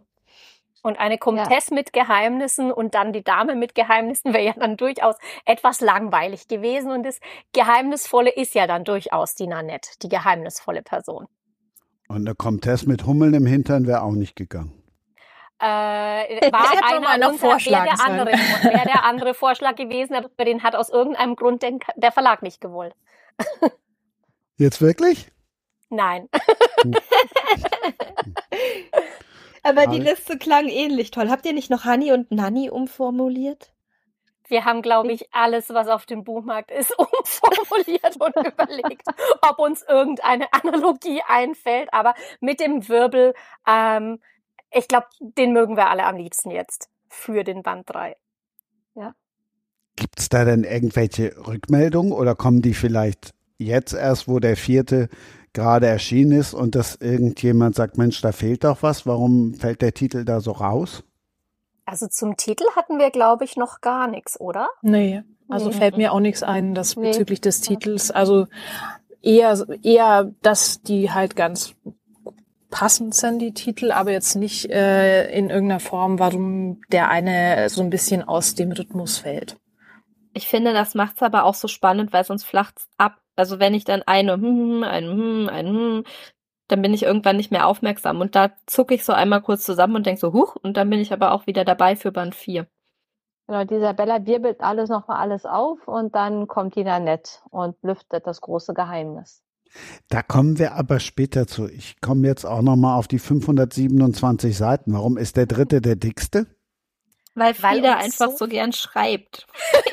Nein, es ist uns so viel eingefallen und wir haben so viele, die Figuren haben uns plötzlich so viel über sich offenbart und verraten, dass niemandem äh, eingefallen ist, wo man kürzen kann. Wir haben auch die Lektorinnen gebeten und gemeint, wir hätten es gerne gleich lang, was sollen wir denn rausmachen? Und auch irgendwann hat dann auch die, das Außenlektorat gesagt, ähm, das muss alles rein. war eh schon für mich eine Umstellung, mich so kurz zu fassen. Also meine Bücher sind ja sonst mal deutlich dicker. Das war echt, ähm, also es war mal eine Herausforderung tatsächlich, mal ein Buch zu schreiben, was nicht so dick ist. Finde es wesentlich schwerer, mich kurz zu fassen, als in epischer Bandbreite alles zu erzählen. Es hat aber auch ehrlich gesagt von den Rückmeldungen von den äh, Leserinnen und Lesern ähm, hieß es zwar schon am Anfang, oh, das Buch ist aber dick, aber auch da kam die Rückmeldung, sie hätten keine Seite missen wollen. Also für den Fall, dass draußen jemand ist, der oder die Angst vor großen Büchern hat, es lohnt sich. ich glaube, dass man auch über das komplette Lilienpalais sagen kann, dass man einfach so durch die Seiten fliegt.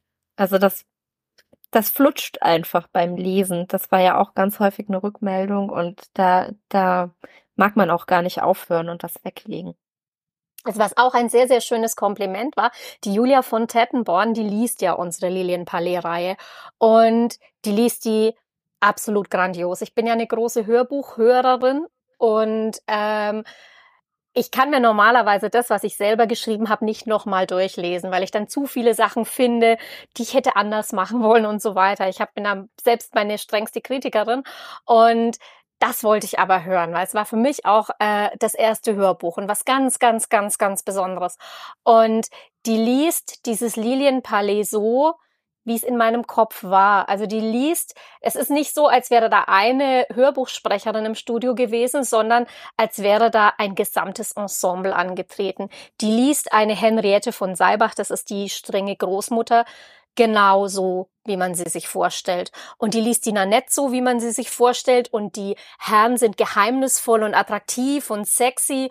Und die, man hört die Johanna anders, als man die Luisa oder die Isabella hört. Und es ist also ganz großes Hörkino. Und es habe ich ihr dann auch geschrieben, weil ich das einfach so wunderbar fand. Und als Rückmeldung kam auch, ähm, es ist ihr selten so leicht gefallen, sich in einen Roman so einzulesen. Und es fließt nur so aus ihr heraus. Also diese verschiedenen Stimmen. Und das war war ein, ein wunderbares Kompliment dann auch an uns, weil das, man hat ja trotzdem immer Angst, wie es ankommt oder hofft, dass es gut ankommt bei den Leserinnen und Lesern und man weiß es ja nicht, man steckt ja nie drin und das war sehr, sehr schön. Ja, in Predasband versammeln sich ja auch nochmal alle, von daher passt es ja irgendwie auch, dass der so dick ist. Also es sind nochmal alle da und alle erleben dann mit der Isabella diese Liebesgeschichte. Also alle Figuren, die jetzt in den ersten beiden Bänden da waren und Band 4 ist dann halt wieder kürzer gefasst, so wie die ersten beiden, weil die Handlung um Nanette praktisch nochmal wie so eine Folie auf den ersten drei Bänden liegt. Also nochmal vieles aus der Sicht von Nanette erzählt. Und Nanette ja sowieso ein Charakter ist, der knapp und auf dem Punkt ist. Von daher passt diese Erzählform dann wieder besser zum vierten Band, dass der halt auch nicht so, dass der dann halt auch wieder so ist wie die drei, wie die zwei Bände davor. Also also hätte ich jetzt, also so habe ich es halt als Leserin empfunden. Man ist ja trotzdem irgendwie, man steckt drin, aber man ist irgendwie auch so ein bisschen, steht auch so ein bisschen davor, weil es ist, man steckt halt in seiner eigenen Figur vom Kopf her und erlebt mit dieser Figur ja auch diese anderen Geschichten. Und ich fand es halt dann irgendwie, ich fand es eigentlich passend so, dass es zum Band 3 halt so dick und üppig wird nochmal und Band 4 dann wieder typisch Nanette auf dem Punkt ist. Ja. Ich denke, das, das ist auch der Charakter, zu den Nanette ausmacht, weil sie deckt ja den kompletten, oder der Band 4 deckt ja den kompletten Zeitraum von 1827 bis 1829 ab und da sehr präzise ähm, auf die Ereignisse gezielt und trotzdem ähm, zum einen verbunden mit den Ereignissen, die wir schon gesehen haben, aber ohne, dass es eine Wiederholung ist, sondern einfach, dass es das nochmal abrundet und die Sicht mitgibt, die äh, man bei den ersten äh, Erzählungen gar nicht hatte oder haben konnte. Also das, das war auch das Schöne so, beim sorry kein Problem. Das war auch das Schöne beim Schreiben, weil ähm, ich hatte zum Beispiel eine Szene von Monika von dem, was war das, Johannesfeuer, gell? Johannesball. Ja. Genau. Und ähm, die hatte Monika eben zuerst geschrieben, weil sie früher an diesem Punkt war, weil sie ja ein bisschen ein strafferes Erzähl, ähm, äh, straffere Erzählzeit hatte. Und ich habe dann diese Szene aufgegriffen und konnte dann Monikas Vorgaben, die sie gemacht hat, wie zum Beispiel der Ballsaal geschmückt ist oder welche Getränke dort gereicht werden, aufgreifen und dann eben diese Sicht aus Maximilians äh, Perspektive nochmal schildern. Und das finde ich auch so reizvoll für die Leserinnen und Leser, dass man eben zuerst dann auch mit Nanette längerfristig auf diesem Fest verweilt und dann aber mit Maximilian geht. Und man erfährt dann so viel, so viel Hintergrundinformationen nochmal. Also es ist ein bisschen wie diese, diese Kameraperspektive bei dem einen Harry Potter Film, wo man dieses Zeitmedaillon von Hermine hatte und dann aus, aus zwei unterschiedlichen Sichten diese Szene erleben kann und diese Details dann einfach geliefert bekommen, wo man sich denkt, aha, so hat sie das gemacht. Und das fand ich halt auch unheimlich schön und es hat so viel Spaß gemacht beim Schreiben, das dann nochmal aufzugreifen. Auch zum Beispiel bei den Epilogen. Das, die haben wir dann auch bewusst ein Stück in die Zukunft verlegt und wir setzen aber mit jedem Buch einmal ein Stückchen weiter vorne an und kommen dann in einer Szene auf den Epilog, den wir auch nochmal aus einer anderen Perspektive schildern und beschreiben als eigenes Kapitel, wo dann eben unsere Protagonisten ihren Auftritt haben und das machen, was sie eben tun. Ja, das ist hier war es natürlich spannend. Hm. Mach du. In Band 4 war es natürlich spannend, äh, das nochmal so mit reinzulegen, eben ohne dass es diese Wiederholung äh, letztendlich ist, weil wenn, äh, wenn man sich die Szenen ähm, ja, wenn man durch die Szenen fliegt in den Bänden eins, zwei und drei und da voll drin ist, dann ist es zwar schön, das wieder aufzugreifen, aber es macht einfach nochmal dieses, diesen, diesen extra Funken, ähm, wenn sich nicht einfach nur eins zu eins die Szene aus einer anderen Perspektive wiederholt, sondern auch ein bisschen verschoben ist von der Erzählung.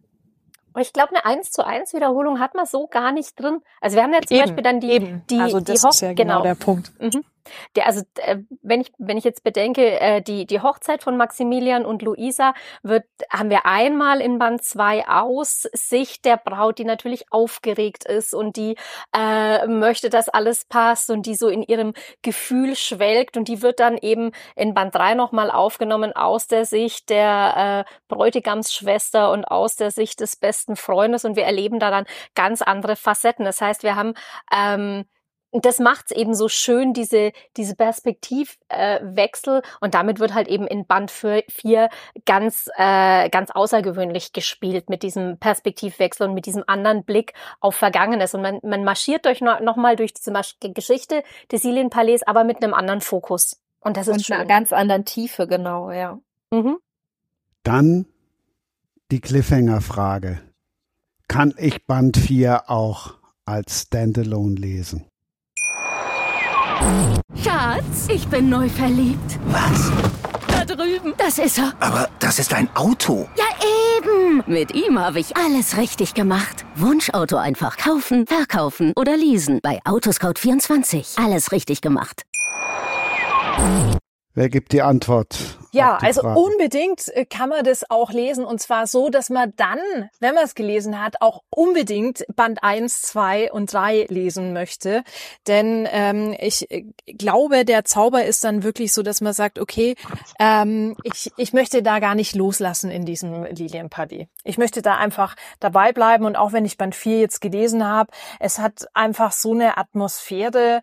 Ähm, da, da möchte man mit den Figuren noch eine ganze Weile verbunden bleiben und über die Bälle tanzen und durch die Straßen Münchens ziehen, durch die Jahreszeiten, ähm, die da auch ihren unterschiedlichen Reiz haben in der Stadt. Wir haben auch so schöne ähm, Locations ausgewählt, so schöne äh, Orte, an denen wir diese Geschichte erzählen, die nicht nur Orte sind, sondern die auch den Charme der Handlung nochmal deutlich unterstreichen. Also ihr habt gemerkt, äh, ihr müsst dann doch alle vier Bücher kaufen. Wer übernimmt die Bücherverkaufe von Band 4? Das war jetzt Also- natürlich böse gesagt, so war es jetzt natürlich nicht gemeint. Ne? Na, wer übernimmt denn die Vorstellung von der Dame mit Geheimnissen? Monika. Ähm, also da gehe ich äh, dann nochmal ran an die Dame mit Geheimnissen. Nanette war meine Figur und auch, ähm, ja, da steckt ganz viel von meinem Herzblut drin. Äh, der Band selber spielt eben, wie auch schon erwähnt, in einer Zeit, in der sich in München unheimlich viel bewegt und tut. Und Nanette, die seit sieben Jahren als Gouvernante im Lilienpalais arbeitet, die ihr eigenes Geheimnis versucht so gut wie möglich zu bewahren, nachdem ihre Schützlinge Johanna, Maximilian und Isabella, die wir in drei wunderbaren Bänden vorher kennenlernen durften, ihren Weg auch gefunden haben. Sie sucht, Nanette sucht den eigenen Stand in dieser Stadt, in diesem doch irgendwo zerrissenen München zwischen Adel und äh, Armut, als Frau nicht einfach und sie beteiligt sich heimlich daran, einen ähm, sehr bekannten Fortsetzungsroman in die Zeitungen zu bringen, das für wachsende Empörung, aber auch für wachsende Leserschaft sorgt und sie zu dem Zeitungsverleger Ferdinand von Rückel bringt, der ihr eben das Leben schwer macht, mit dem sie hitzigst diskutiert, äh, vor dem sie aber auch äh, regelmäßig Reis ausnimmt und sich im Schatten der Bälle ihre eigenen Feuer schürt und zum Brennen bringt. Ja, und mit Nanette und ihrem Weg und Stück für Stück, wie äh, Johanna, Maximilian und Luisa, wie Isabella aus dem Haus gehen, lernen wir auch über Nanette mehr kennen, was hinter dieser Frau, was hinter diesen Geheimnissen was hinter und unter dieser Gouvernantentracht letztendlich steckt und was für politische Kräfte in München auch zu dieser Zeit zugange sind. Chefin hat gesprochen, es traut sich keiner Ergänzung zu machen. nee, mit Band 4 ist es halt abgeschlossen. Das gehört halt leider auch dazu. Ein Lachen und, und ein weinendes Auge, aber damit ist es halt dann vorbei. Ja, vor allem dürfen wir ja jetzt auch nicht zu sehr spoilern. Nein, aber das können wir nochmal festhalten gerade, weil wenn ihr die Bände lest, da steht nie das böse Wort. Das steht dann ganz am Schluss vom Band 4. Da steht tatsächlich Ende. Tja, da ist der Punkt gesetzt. Nanette setzt den Punkt. Ja. Und es gibt kein Weiter. Das verraten wir noch nicht. Zumindest die von Seibach sind auserzählt. Und mehr dürfen wir noch nicht verraten. also Hanna Konrad lebt und die von Seibach sind Geschichte. Genau. So könnte man es sehr gut sagen, ja.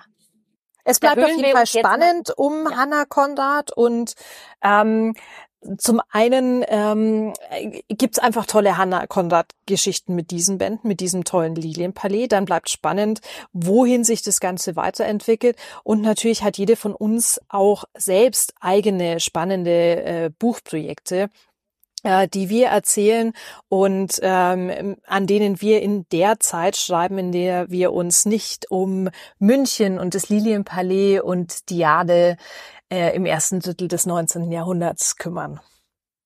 Und so ein paar buchliteraturpolitische Projekte gibt's auch noch, an denen manche von uns zugange sind. Das stimmt. Also Monika setzt sich natürlich auch noch äh, in, wenn sie nicht gerade regional krimimäßig oder Hannah Konrad mäßig unterwegs ist, sehr für äh, Autorenrechte und so weiter ein. Da ähm, gibt's ja viel zu tun und da steht sie in vorderster Front und das ist also ein tolles Engagement, was sie da hat. Endlich können wir auch mal über Krimis reden. über, über Männerlektüre. Nee, mal ohne Flachs, auch wenn man die Rezensionen sieht, ist eure Leserschaft, sind das eher Leserinnen als Leser?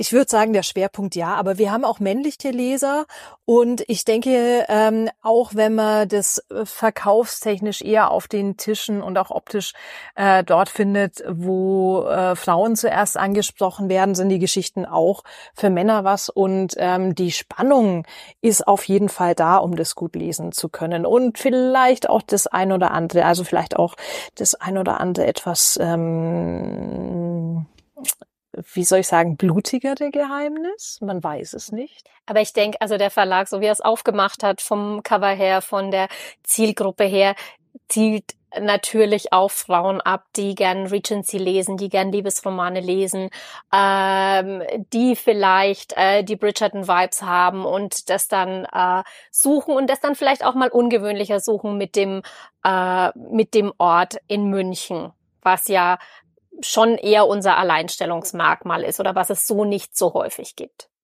Ich glaube, das Spannende sind natürlich auch diese ganz starken Frauencharaktere, die ja alle so ein bisschen historisch gesehen ähm, so wahrscheinlich gar nicht hätten existieren können, aber denen wir ja, ja eine Stärke gegeben haben auch.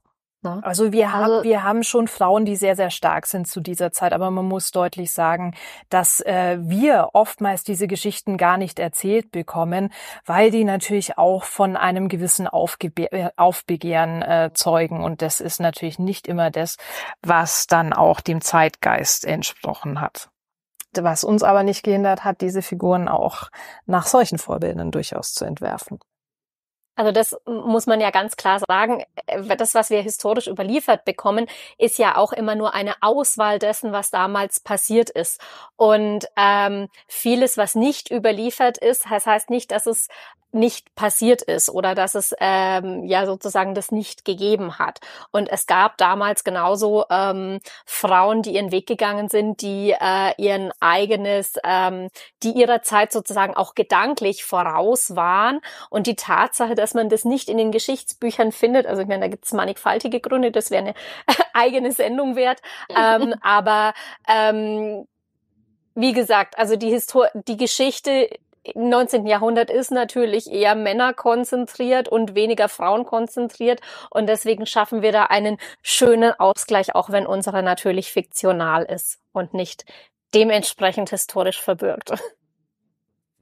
Ich denke auch, dass die Wünsche und Bedürfnisse, die Frauen halt damals hatten, sich ja gar nicht so grundlegend in dem unterscheiden, was wir halt heute, was wir uns heute für unser Leben wünschen. Die Umstände, die zu verwirklichen waren, nur einfach schwieriger. Also das ist, das war halt ein langer Weg dahin, dass wir halt da sind, wo wir jetzt stehen. Und ähm, im Grunde genommen kann man im historischen Roman den Frauen ja auch dann eine Stimme geben. Also dass man halt auch, wenn man sagt, was war möglich, wenn man halt entsprechend Wege gesucht und auch gefunden hat.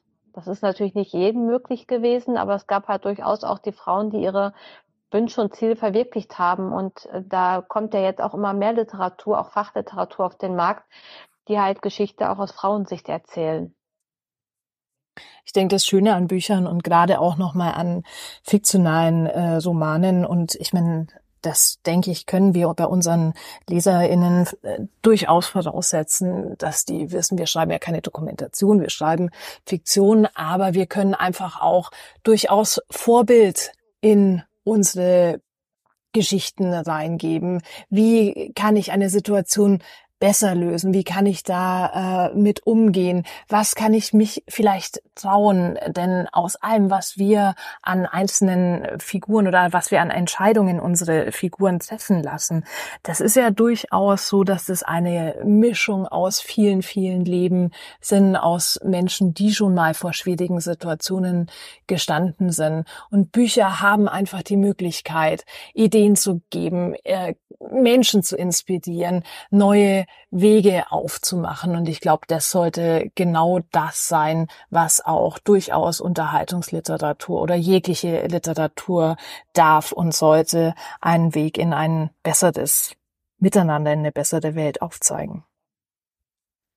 Es ging uns, glaube ich, auch darum, dass wir eben äh, Menschen zeigen, Frauen und Männer in der damaligen Zeit, die eben äh, mit ähnlichen Problemen zu kämpfen haben oder ähnliche Hindernisse äh, zu überwinden haben, die die Leute auch 2022, 2023 zu überwinden haben.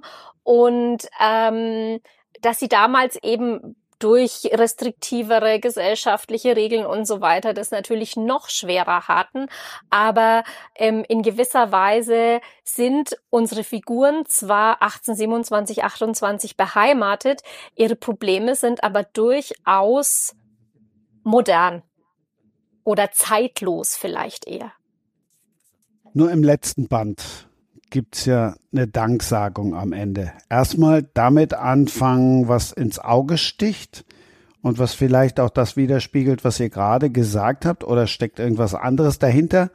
Da geht dann der Dank, da stehen nur Vornamen und die Nachnamen sind abgekürzt. Warum?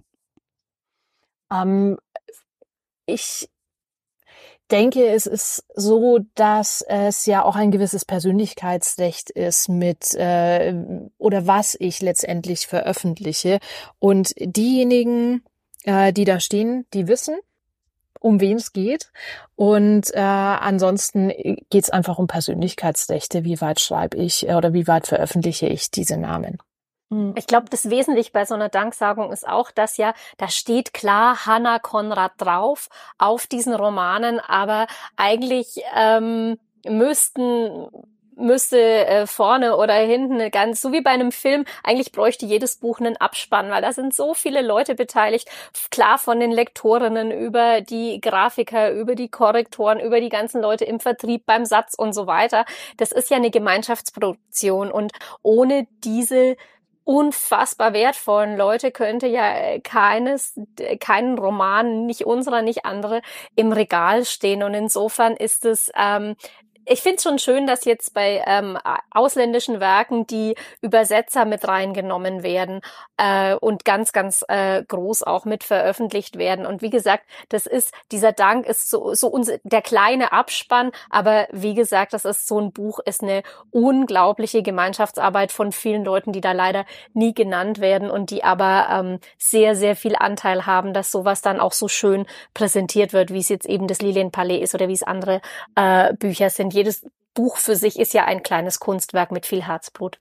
Auf der anderen Seite muss man sagen, dass ohne unsere Arbeit als AutorInnen ähm, diese ganzen Gewerke gar nicht leben würden. Und ähm, wenn ich jetzt auf der Seite der Literaturpolitik auch stehe und gucke, was an Geld übrig bleibt und auch für das, dass wir die Urheberinnen dieser Werke sind, dann ähm, muss ich es ein bisschen drehen an der Stelle, Frieda, und sagen, ja, es ist ein definitiv Gemeinschaftswerk und äh, ich bin da unfassbar dankbar für diese Zusammenarbeit dessen. Aber wir Autorinnen verkaufen uns auch ganz, ganz oft unter Wert. Und wenn man guckt, was am Ende des Tages auch an Verdienst von einem Buch übrig bleibt, dann hat es einen Grund, warum wir wir Schreibende, wir Autoren und Autorinnen zum großen Teil nicht von unserem Schreiben leben können. Und auf der anderen Seite gibt's über 100.000 Festangestellte, die in sozialversicherungspflichtigen ähm, Berufen von unserer Arbeit leben. Und das ist eine ganz spannende ähm, äh, Wertschöpfung, die sich auch daraus ergibt, die trotzdem aber die Dankbarkeit nicht schmälert. Ja, das ist ja, ich meine, es ist ja insgesamt momentan äh, viel viel los im äh, Kulturbetrieb. Man, es streiken ja momentan auch in den USA die Drehbuchautorinnen und die äh, Drehbuchschreiber und die Schauspielerinnen und Schauspieler, ähm, weil da eben, äh, weil da eben auch dieses ähm, angekreidet wird, dass der Verdienst nicht da hängen bleibt, wo die Geschichten entstehen, wo der Witz entsteht, wo das entsteht, was die Leute äh, weswegen die Leute den Streamingdienst einschalten oder die Serie weiterschauen äh, sollen, sondern weil das Geld woanders hinfließt. Das ist ja momentan gesamtkulturell gesehen ein großes Problem, ähm, was ja Gott sei Dank jetzt auch immer wieder angesprochen wird, ob es jetzt bei Filmen oder bei Serien oder bei, bei Büchern ist. Aber da ist noch viel, viel, viel, viel ähm, weit zu tun. Da muss ich auch wieder auf die Hanna Kaspian äh, verweisen. Der hat es ja damals ganz toll erklärt mit den, äh, wie viel hängen bleibt bei äh, einer Ausleihe und so weiter. Also da ist vieles, was äh, zu machen ist und da muss viel Arbeit noch reingesteckt werden, egal ob das jetzt E-Book-Ausleihe mhm. E ist und so weiter. Es, es liegt vieles im Argen und da muss noch vieles passieren. Und es fängt bei uns an, denn letztendlich, ähm, wenn wir nicht aufstehen und sagen, äh, unsere Arbeit ist es letztendlich wirklich auch wert, dass wir bezahlt werden, denn ansonsten kann keiner mehr lesen und ähm, der Mehrwert ist nicht, dass ein einzelner Millionär oder Milliardär oder Billionär seine Rakete ins All schießt. Ähm, da müssen wir gemeinsam aufstehen und auch mit den LeserInnen zusammenhalten und sagen, wir wollen auch weiterhin gute Geschichten. Und gute Geschichten lassen sich nur dann erzählen, wenn diejenigen, die diese Geschichten schreiben, nicht Angst haben müssen, dass sie die Miete nicht mehr zahlen können oder zum Essen nichts mehr auf dem Tisch steht, weil sie von ihrer Arbeit nicht leben können oder einfach nicht mehr schreiben können, weil statt des Schreibens man in, äh, im DM Regale einräumt. Ich glaube, da kann die Leila am meisten äh, dazu sagen, weil die halt am längsten dabei ist. Leila, erzähl doch mal bitte, wie sich das verändert hat in den letzten 20 Jahren. Hm, also als ich angefangen habe, das war, ich hatte mein erstes Buch 2003, Ende 2003 an meinen Agenten vermittelt und hatte 2004 den ersten Buchvertrag. 2006 ist es erschienen und der Buchmarkt war tatsächlich ein komplett anderer. Also 2006 ähm, konnte man als ähm, ein ganz normaler Titel ohne großen Werbeaufwand wirklich äh, stattliche Verkaufszahlen einfahren. Ich weiß jetzt auch, dass das nicht für alle gilt. Ich kenne das halt wieder nur aus meiner ähm, ja aus meiner persönlichen Sicht erzählen. Und äh, da war, das war halt möglich und das war auch in den folgenden Büchern, mit den folgenden Büchern möglich. Ich hatte nie wirklich groß beworbene Titel in meinen erst, bei meinen ersten Romanen und habe wirklich gute Zahlen eingefahren und mittlerweile, also es hat sich ja wirklich schleichend verändert und ähm, nach Corona dann jetzt nochmal rapide, habe ich so das, persönlich das Gefühl, dass man es eigentlich auf dem Buchmarkt nur noch schafft, wenn man ein ganz groß präsentierter Kampagnentitel ist. Und nicht mal da gibt es mehr die ähm, Garantie, dass man überhaupt auf nennenswerte Verkaufszahlen schafft. Und das finde ich halt einfach auch sehr traurig. Also es ist halt, es es hängt eigentlich auch wieder daran, wie oft wird ein Buch überhaupt nur vorgemerkt. Ist es überhaupt im Buchhandel präsent? Man ist ohne großen Aufwand eigentlich als Autor, nicht mal als etablierter Autor oder als etablierte Autorin, nicht mal mehr sichtbar. Und das finde ich eigentlich eine sehr traurige Entwicklung. Absolut. Also für mich ist es auch genau der Punkt, äh, warum ich mich literaturpolitisch engagiere, genau mit diesen Themen, die jetzt durch äh, die Entwicklung mit Corona, mit Covid-19 unsere Situation auch nochmal verschärft haben, wenn man auf die Einnahmensituation sieht, wenn man drauf sieht, wie haben sich Streamingdienste entwickelt, wie haben äh, sich im Vergleich dazu, dass wir wachsende Ausleihezahlen haben, aber auf der anderen Seite die Einnahmen von AutorInnen verringert. Und das ist wirklich bezeichnend. Wir sehen auf der einen Seite die jetzt aktuelle Einkommenssituation, aber wir werden in ein paar Jahren eine gravierende, eine, einen gravierenden Graben haben, wenn es dann auch in Richtung Alter, Altersversorgung oder ähm, insgesamt soziale Netze gehen wird, weil wir schon in den kulturschaffenden Berufen ähm, sehr viel prekär arbeitende Menschen haben. Ja, und an der Stelle auch gerne nochmal der Aufruf an alle unsere Zuhörerinnen und Zuhörer. Also kauft unbedingt regional und stationär im Buchhandel. Das unterstützt uns Autoren enorm. Lasst euch die Bücher vorbestellen, weil Vormerker sind für uns einfach extrem wichtig, um, wie Monika ja gesagt hat, zu überleben. Und das, das ist für uns einfach dann auch mit die größte Anerkennung. Natürlich auch die ganzen Rezensionen, die mit so liebevollen Bildern gestaltet werden und ja wirklich auch so detailliert geschrieben werden. Das, das ist einfach toll, dann auch zu sehen, dass das Buch trotz allem noch lebt und, und Anklang und Interesse hat. Und vor allem, dass wir euch auch in Zukunft spannende, unterhaltsame, wunderschöne Geschichten erzählen können.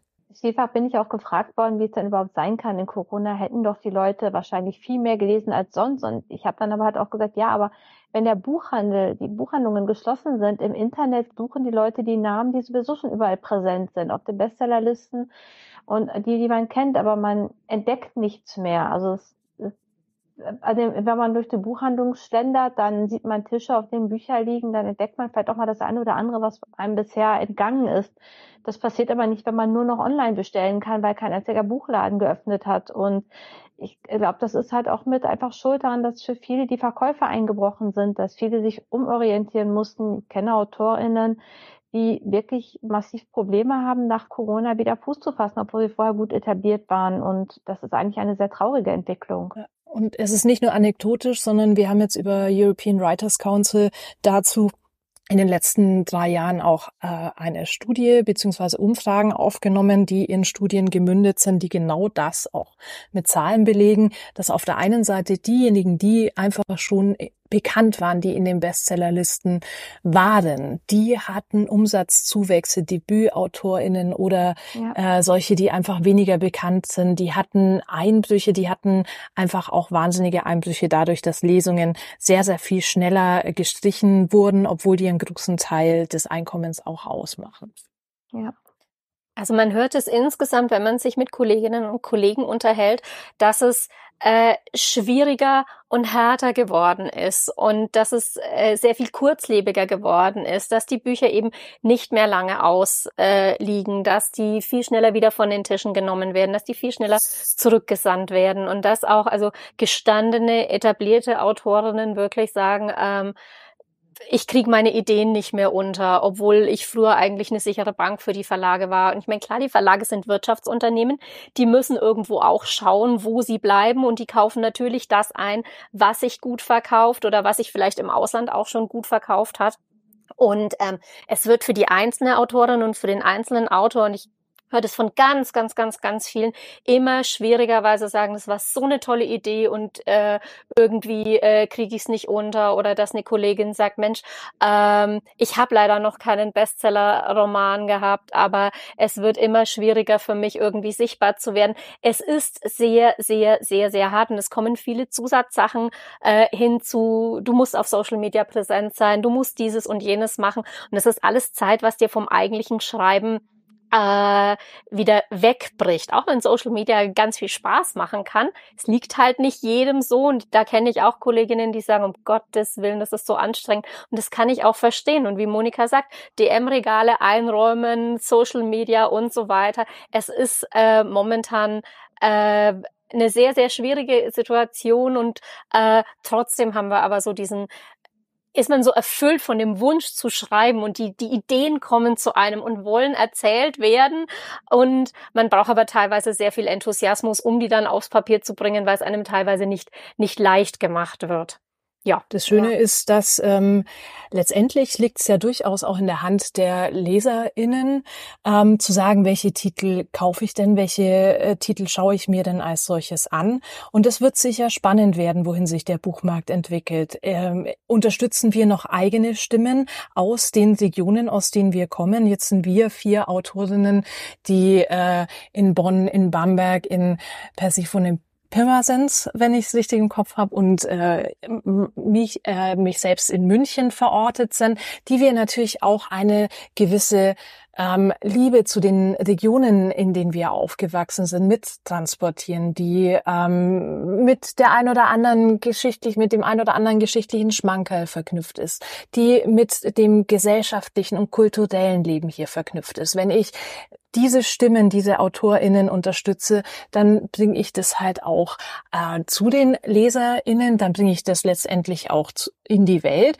Oder sage ich, ich kaufe halt nur das, was ähm, von außen letztendlich reinkommt. Und ähm, auch da von der, von der preislichen Entwicklung werden wir uns äh, durchaus äh, umschauen müssen, wo sich das äh, hin entwickelt. Aktuell ich nenne es jetzt einfach mal bei einem Buchpreis, bei einem Taschenbuch um die 10 Euro bleiben circa 50 bis 80 Cent bei AutorInnen, also bei denjenigen, die das Buch geschrieben haben, die da teilweise ein Jahr und länger äh, an dem Buch gearbeitet haben, bleibt so ein Betrag am Ende des Tages übrig. Und da sollten wir, da sollten sollte jede und jeder, der gerne liest, auch einfach mal nachdenken, wo will ich denn in Zukunft Woher will ich meine Bücher auch haben? Wen unterstütze ich damit? Welche Geschichten möchte ich lesen? Soll es immer nur um dieses billig, billig, billig äh, letztendlich gehen?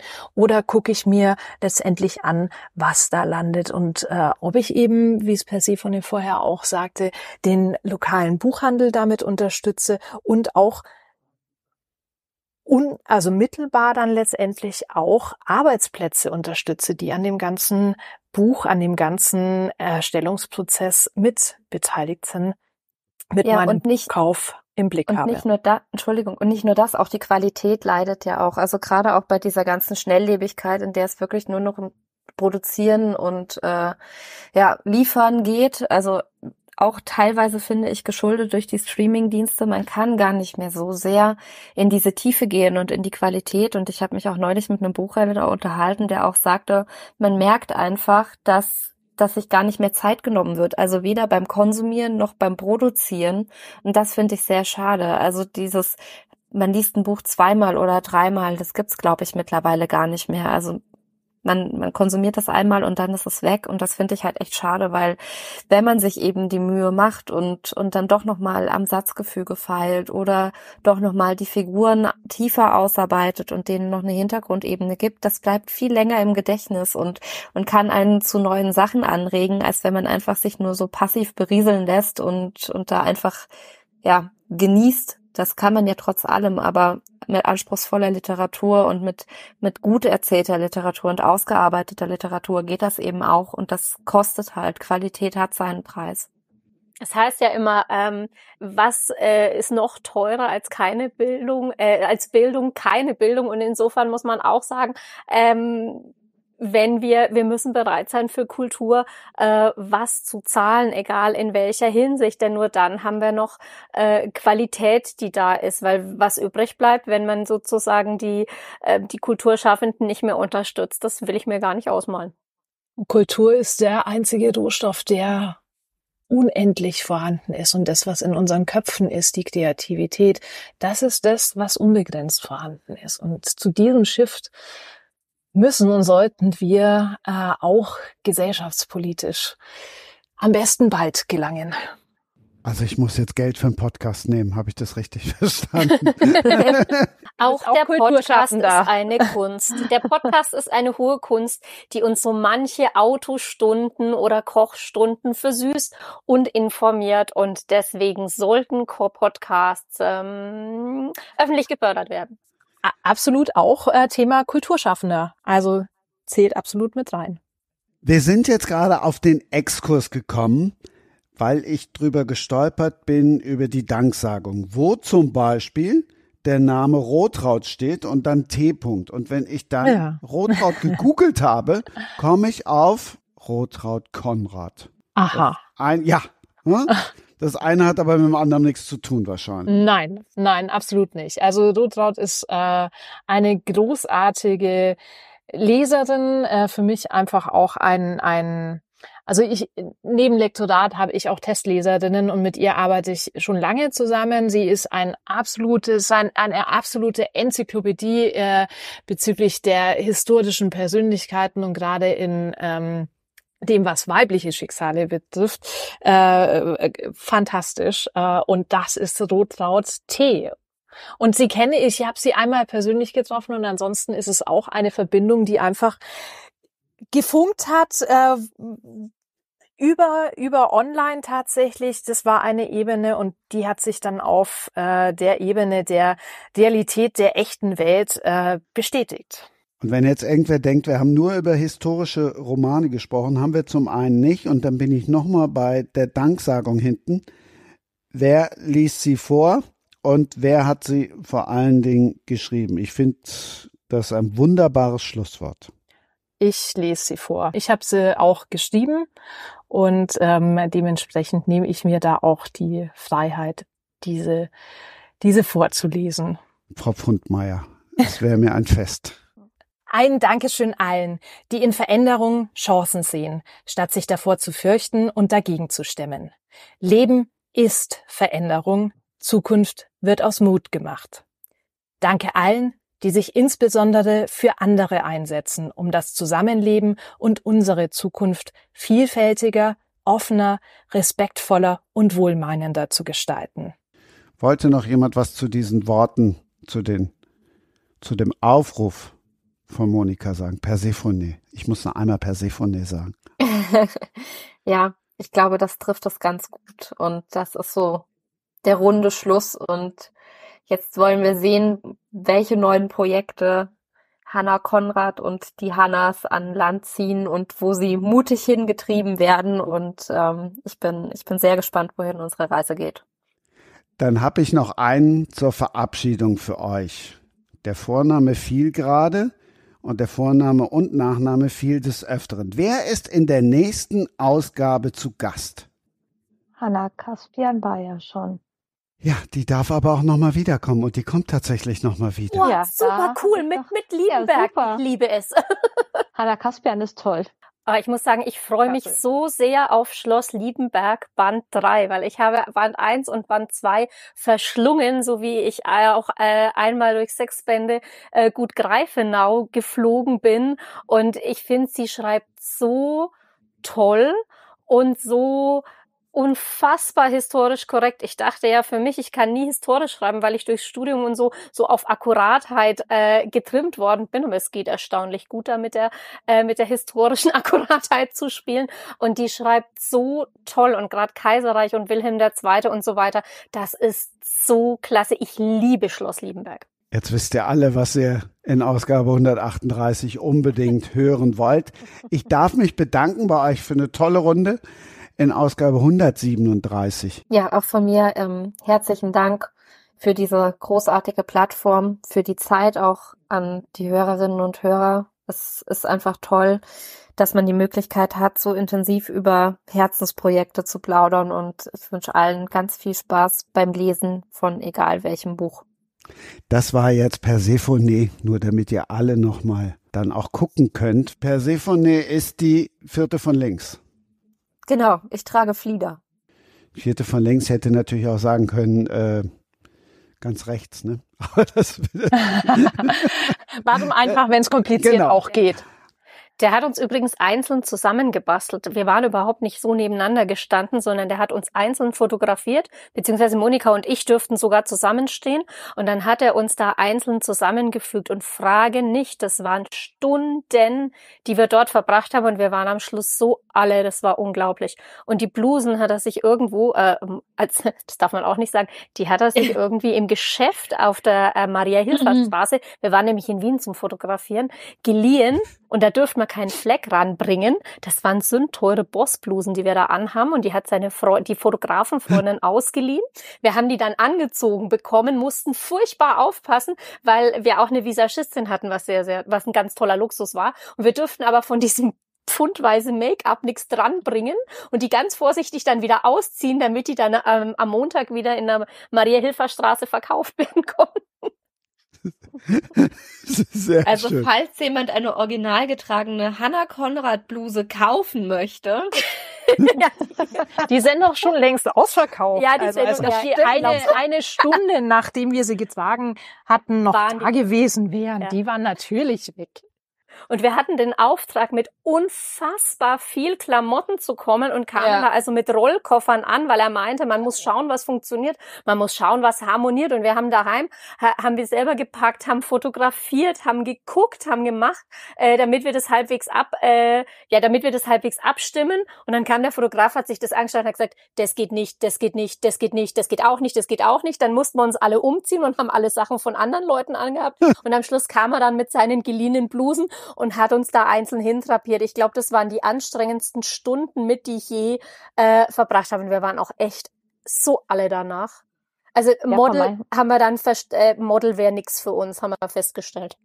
Von meinen ganzen Busen konnte ich überhaupt keine anziehen. Jede passte. Nee, die ist äh, schwarz-weiß geht nicht. Nee, das eine weiß passt nicht zu dem anderen.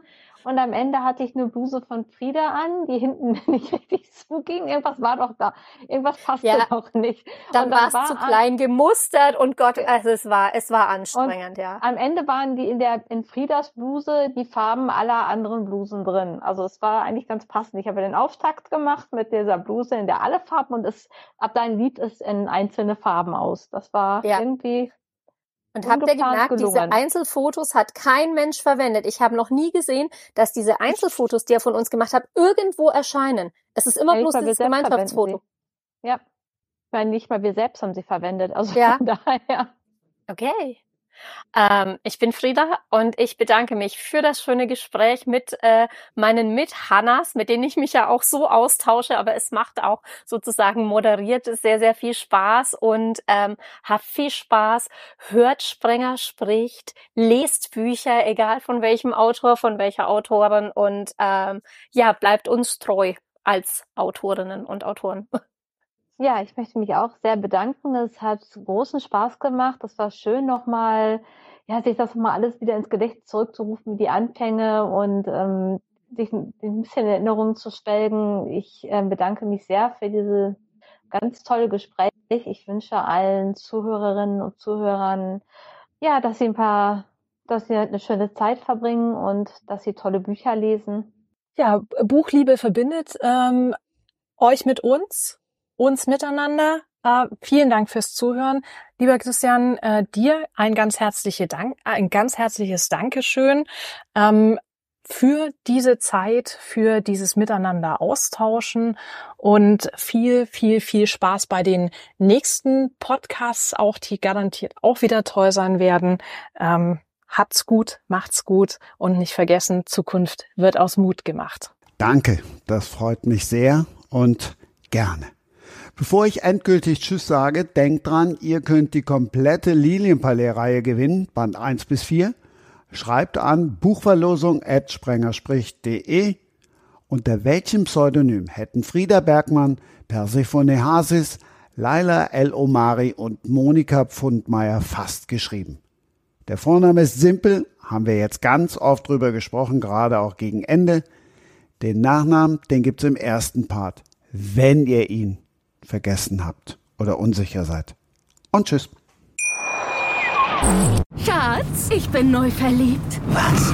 Da drüben. Das ist er. Aber das ist ein Auto. Ja, eben. Mit ihm habe ich alles richtig gemacht. Wunschauto einfach kaufen, verkaufen oder leasen. Bei Autoscout24. Alles richtig gemacht. Wie baut man eine harmonische Beziehung zu seinem Hund auf? Puh, gar nicht so leicht. Und deshalb frage ich nach, wie es anderen Hundeeltern gelingt, beziehungsweise wie die daran arbeiten. Bei Iswas Dog reden wir dann drüber. Alle 14 Tage neu mit mir, Malte Asmus und unserer Expertin für eine harmonische Mensch-Hund-Beziehung, Melanie Lippisch. Iswas Dog mit Malte Asmus. Überall, wo es Podcasts gibt. Das war Sprenger spricht. Autor Insights.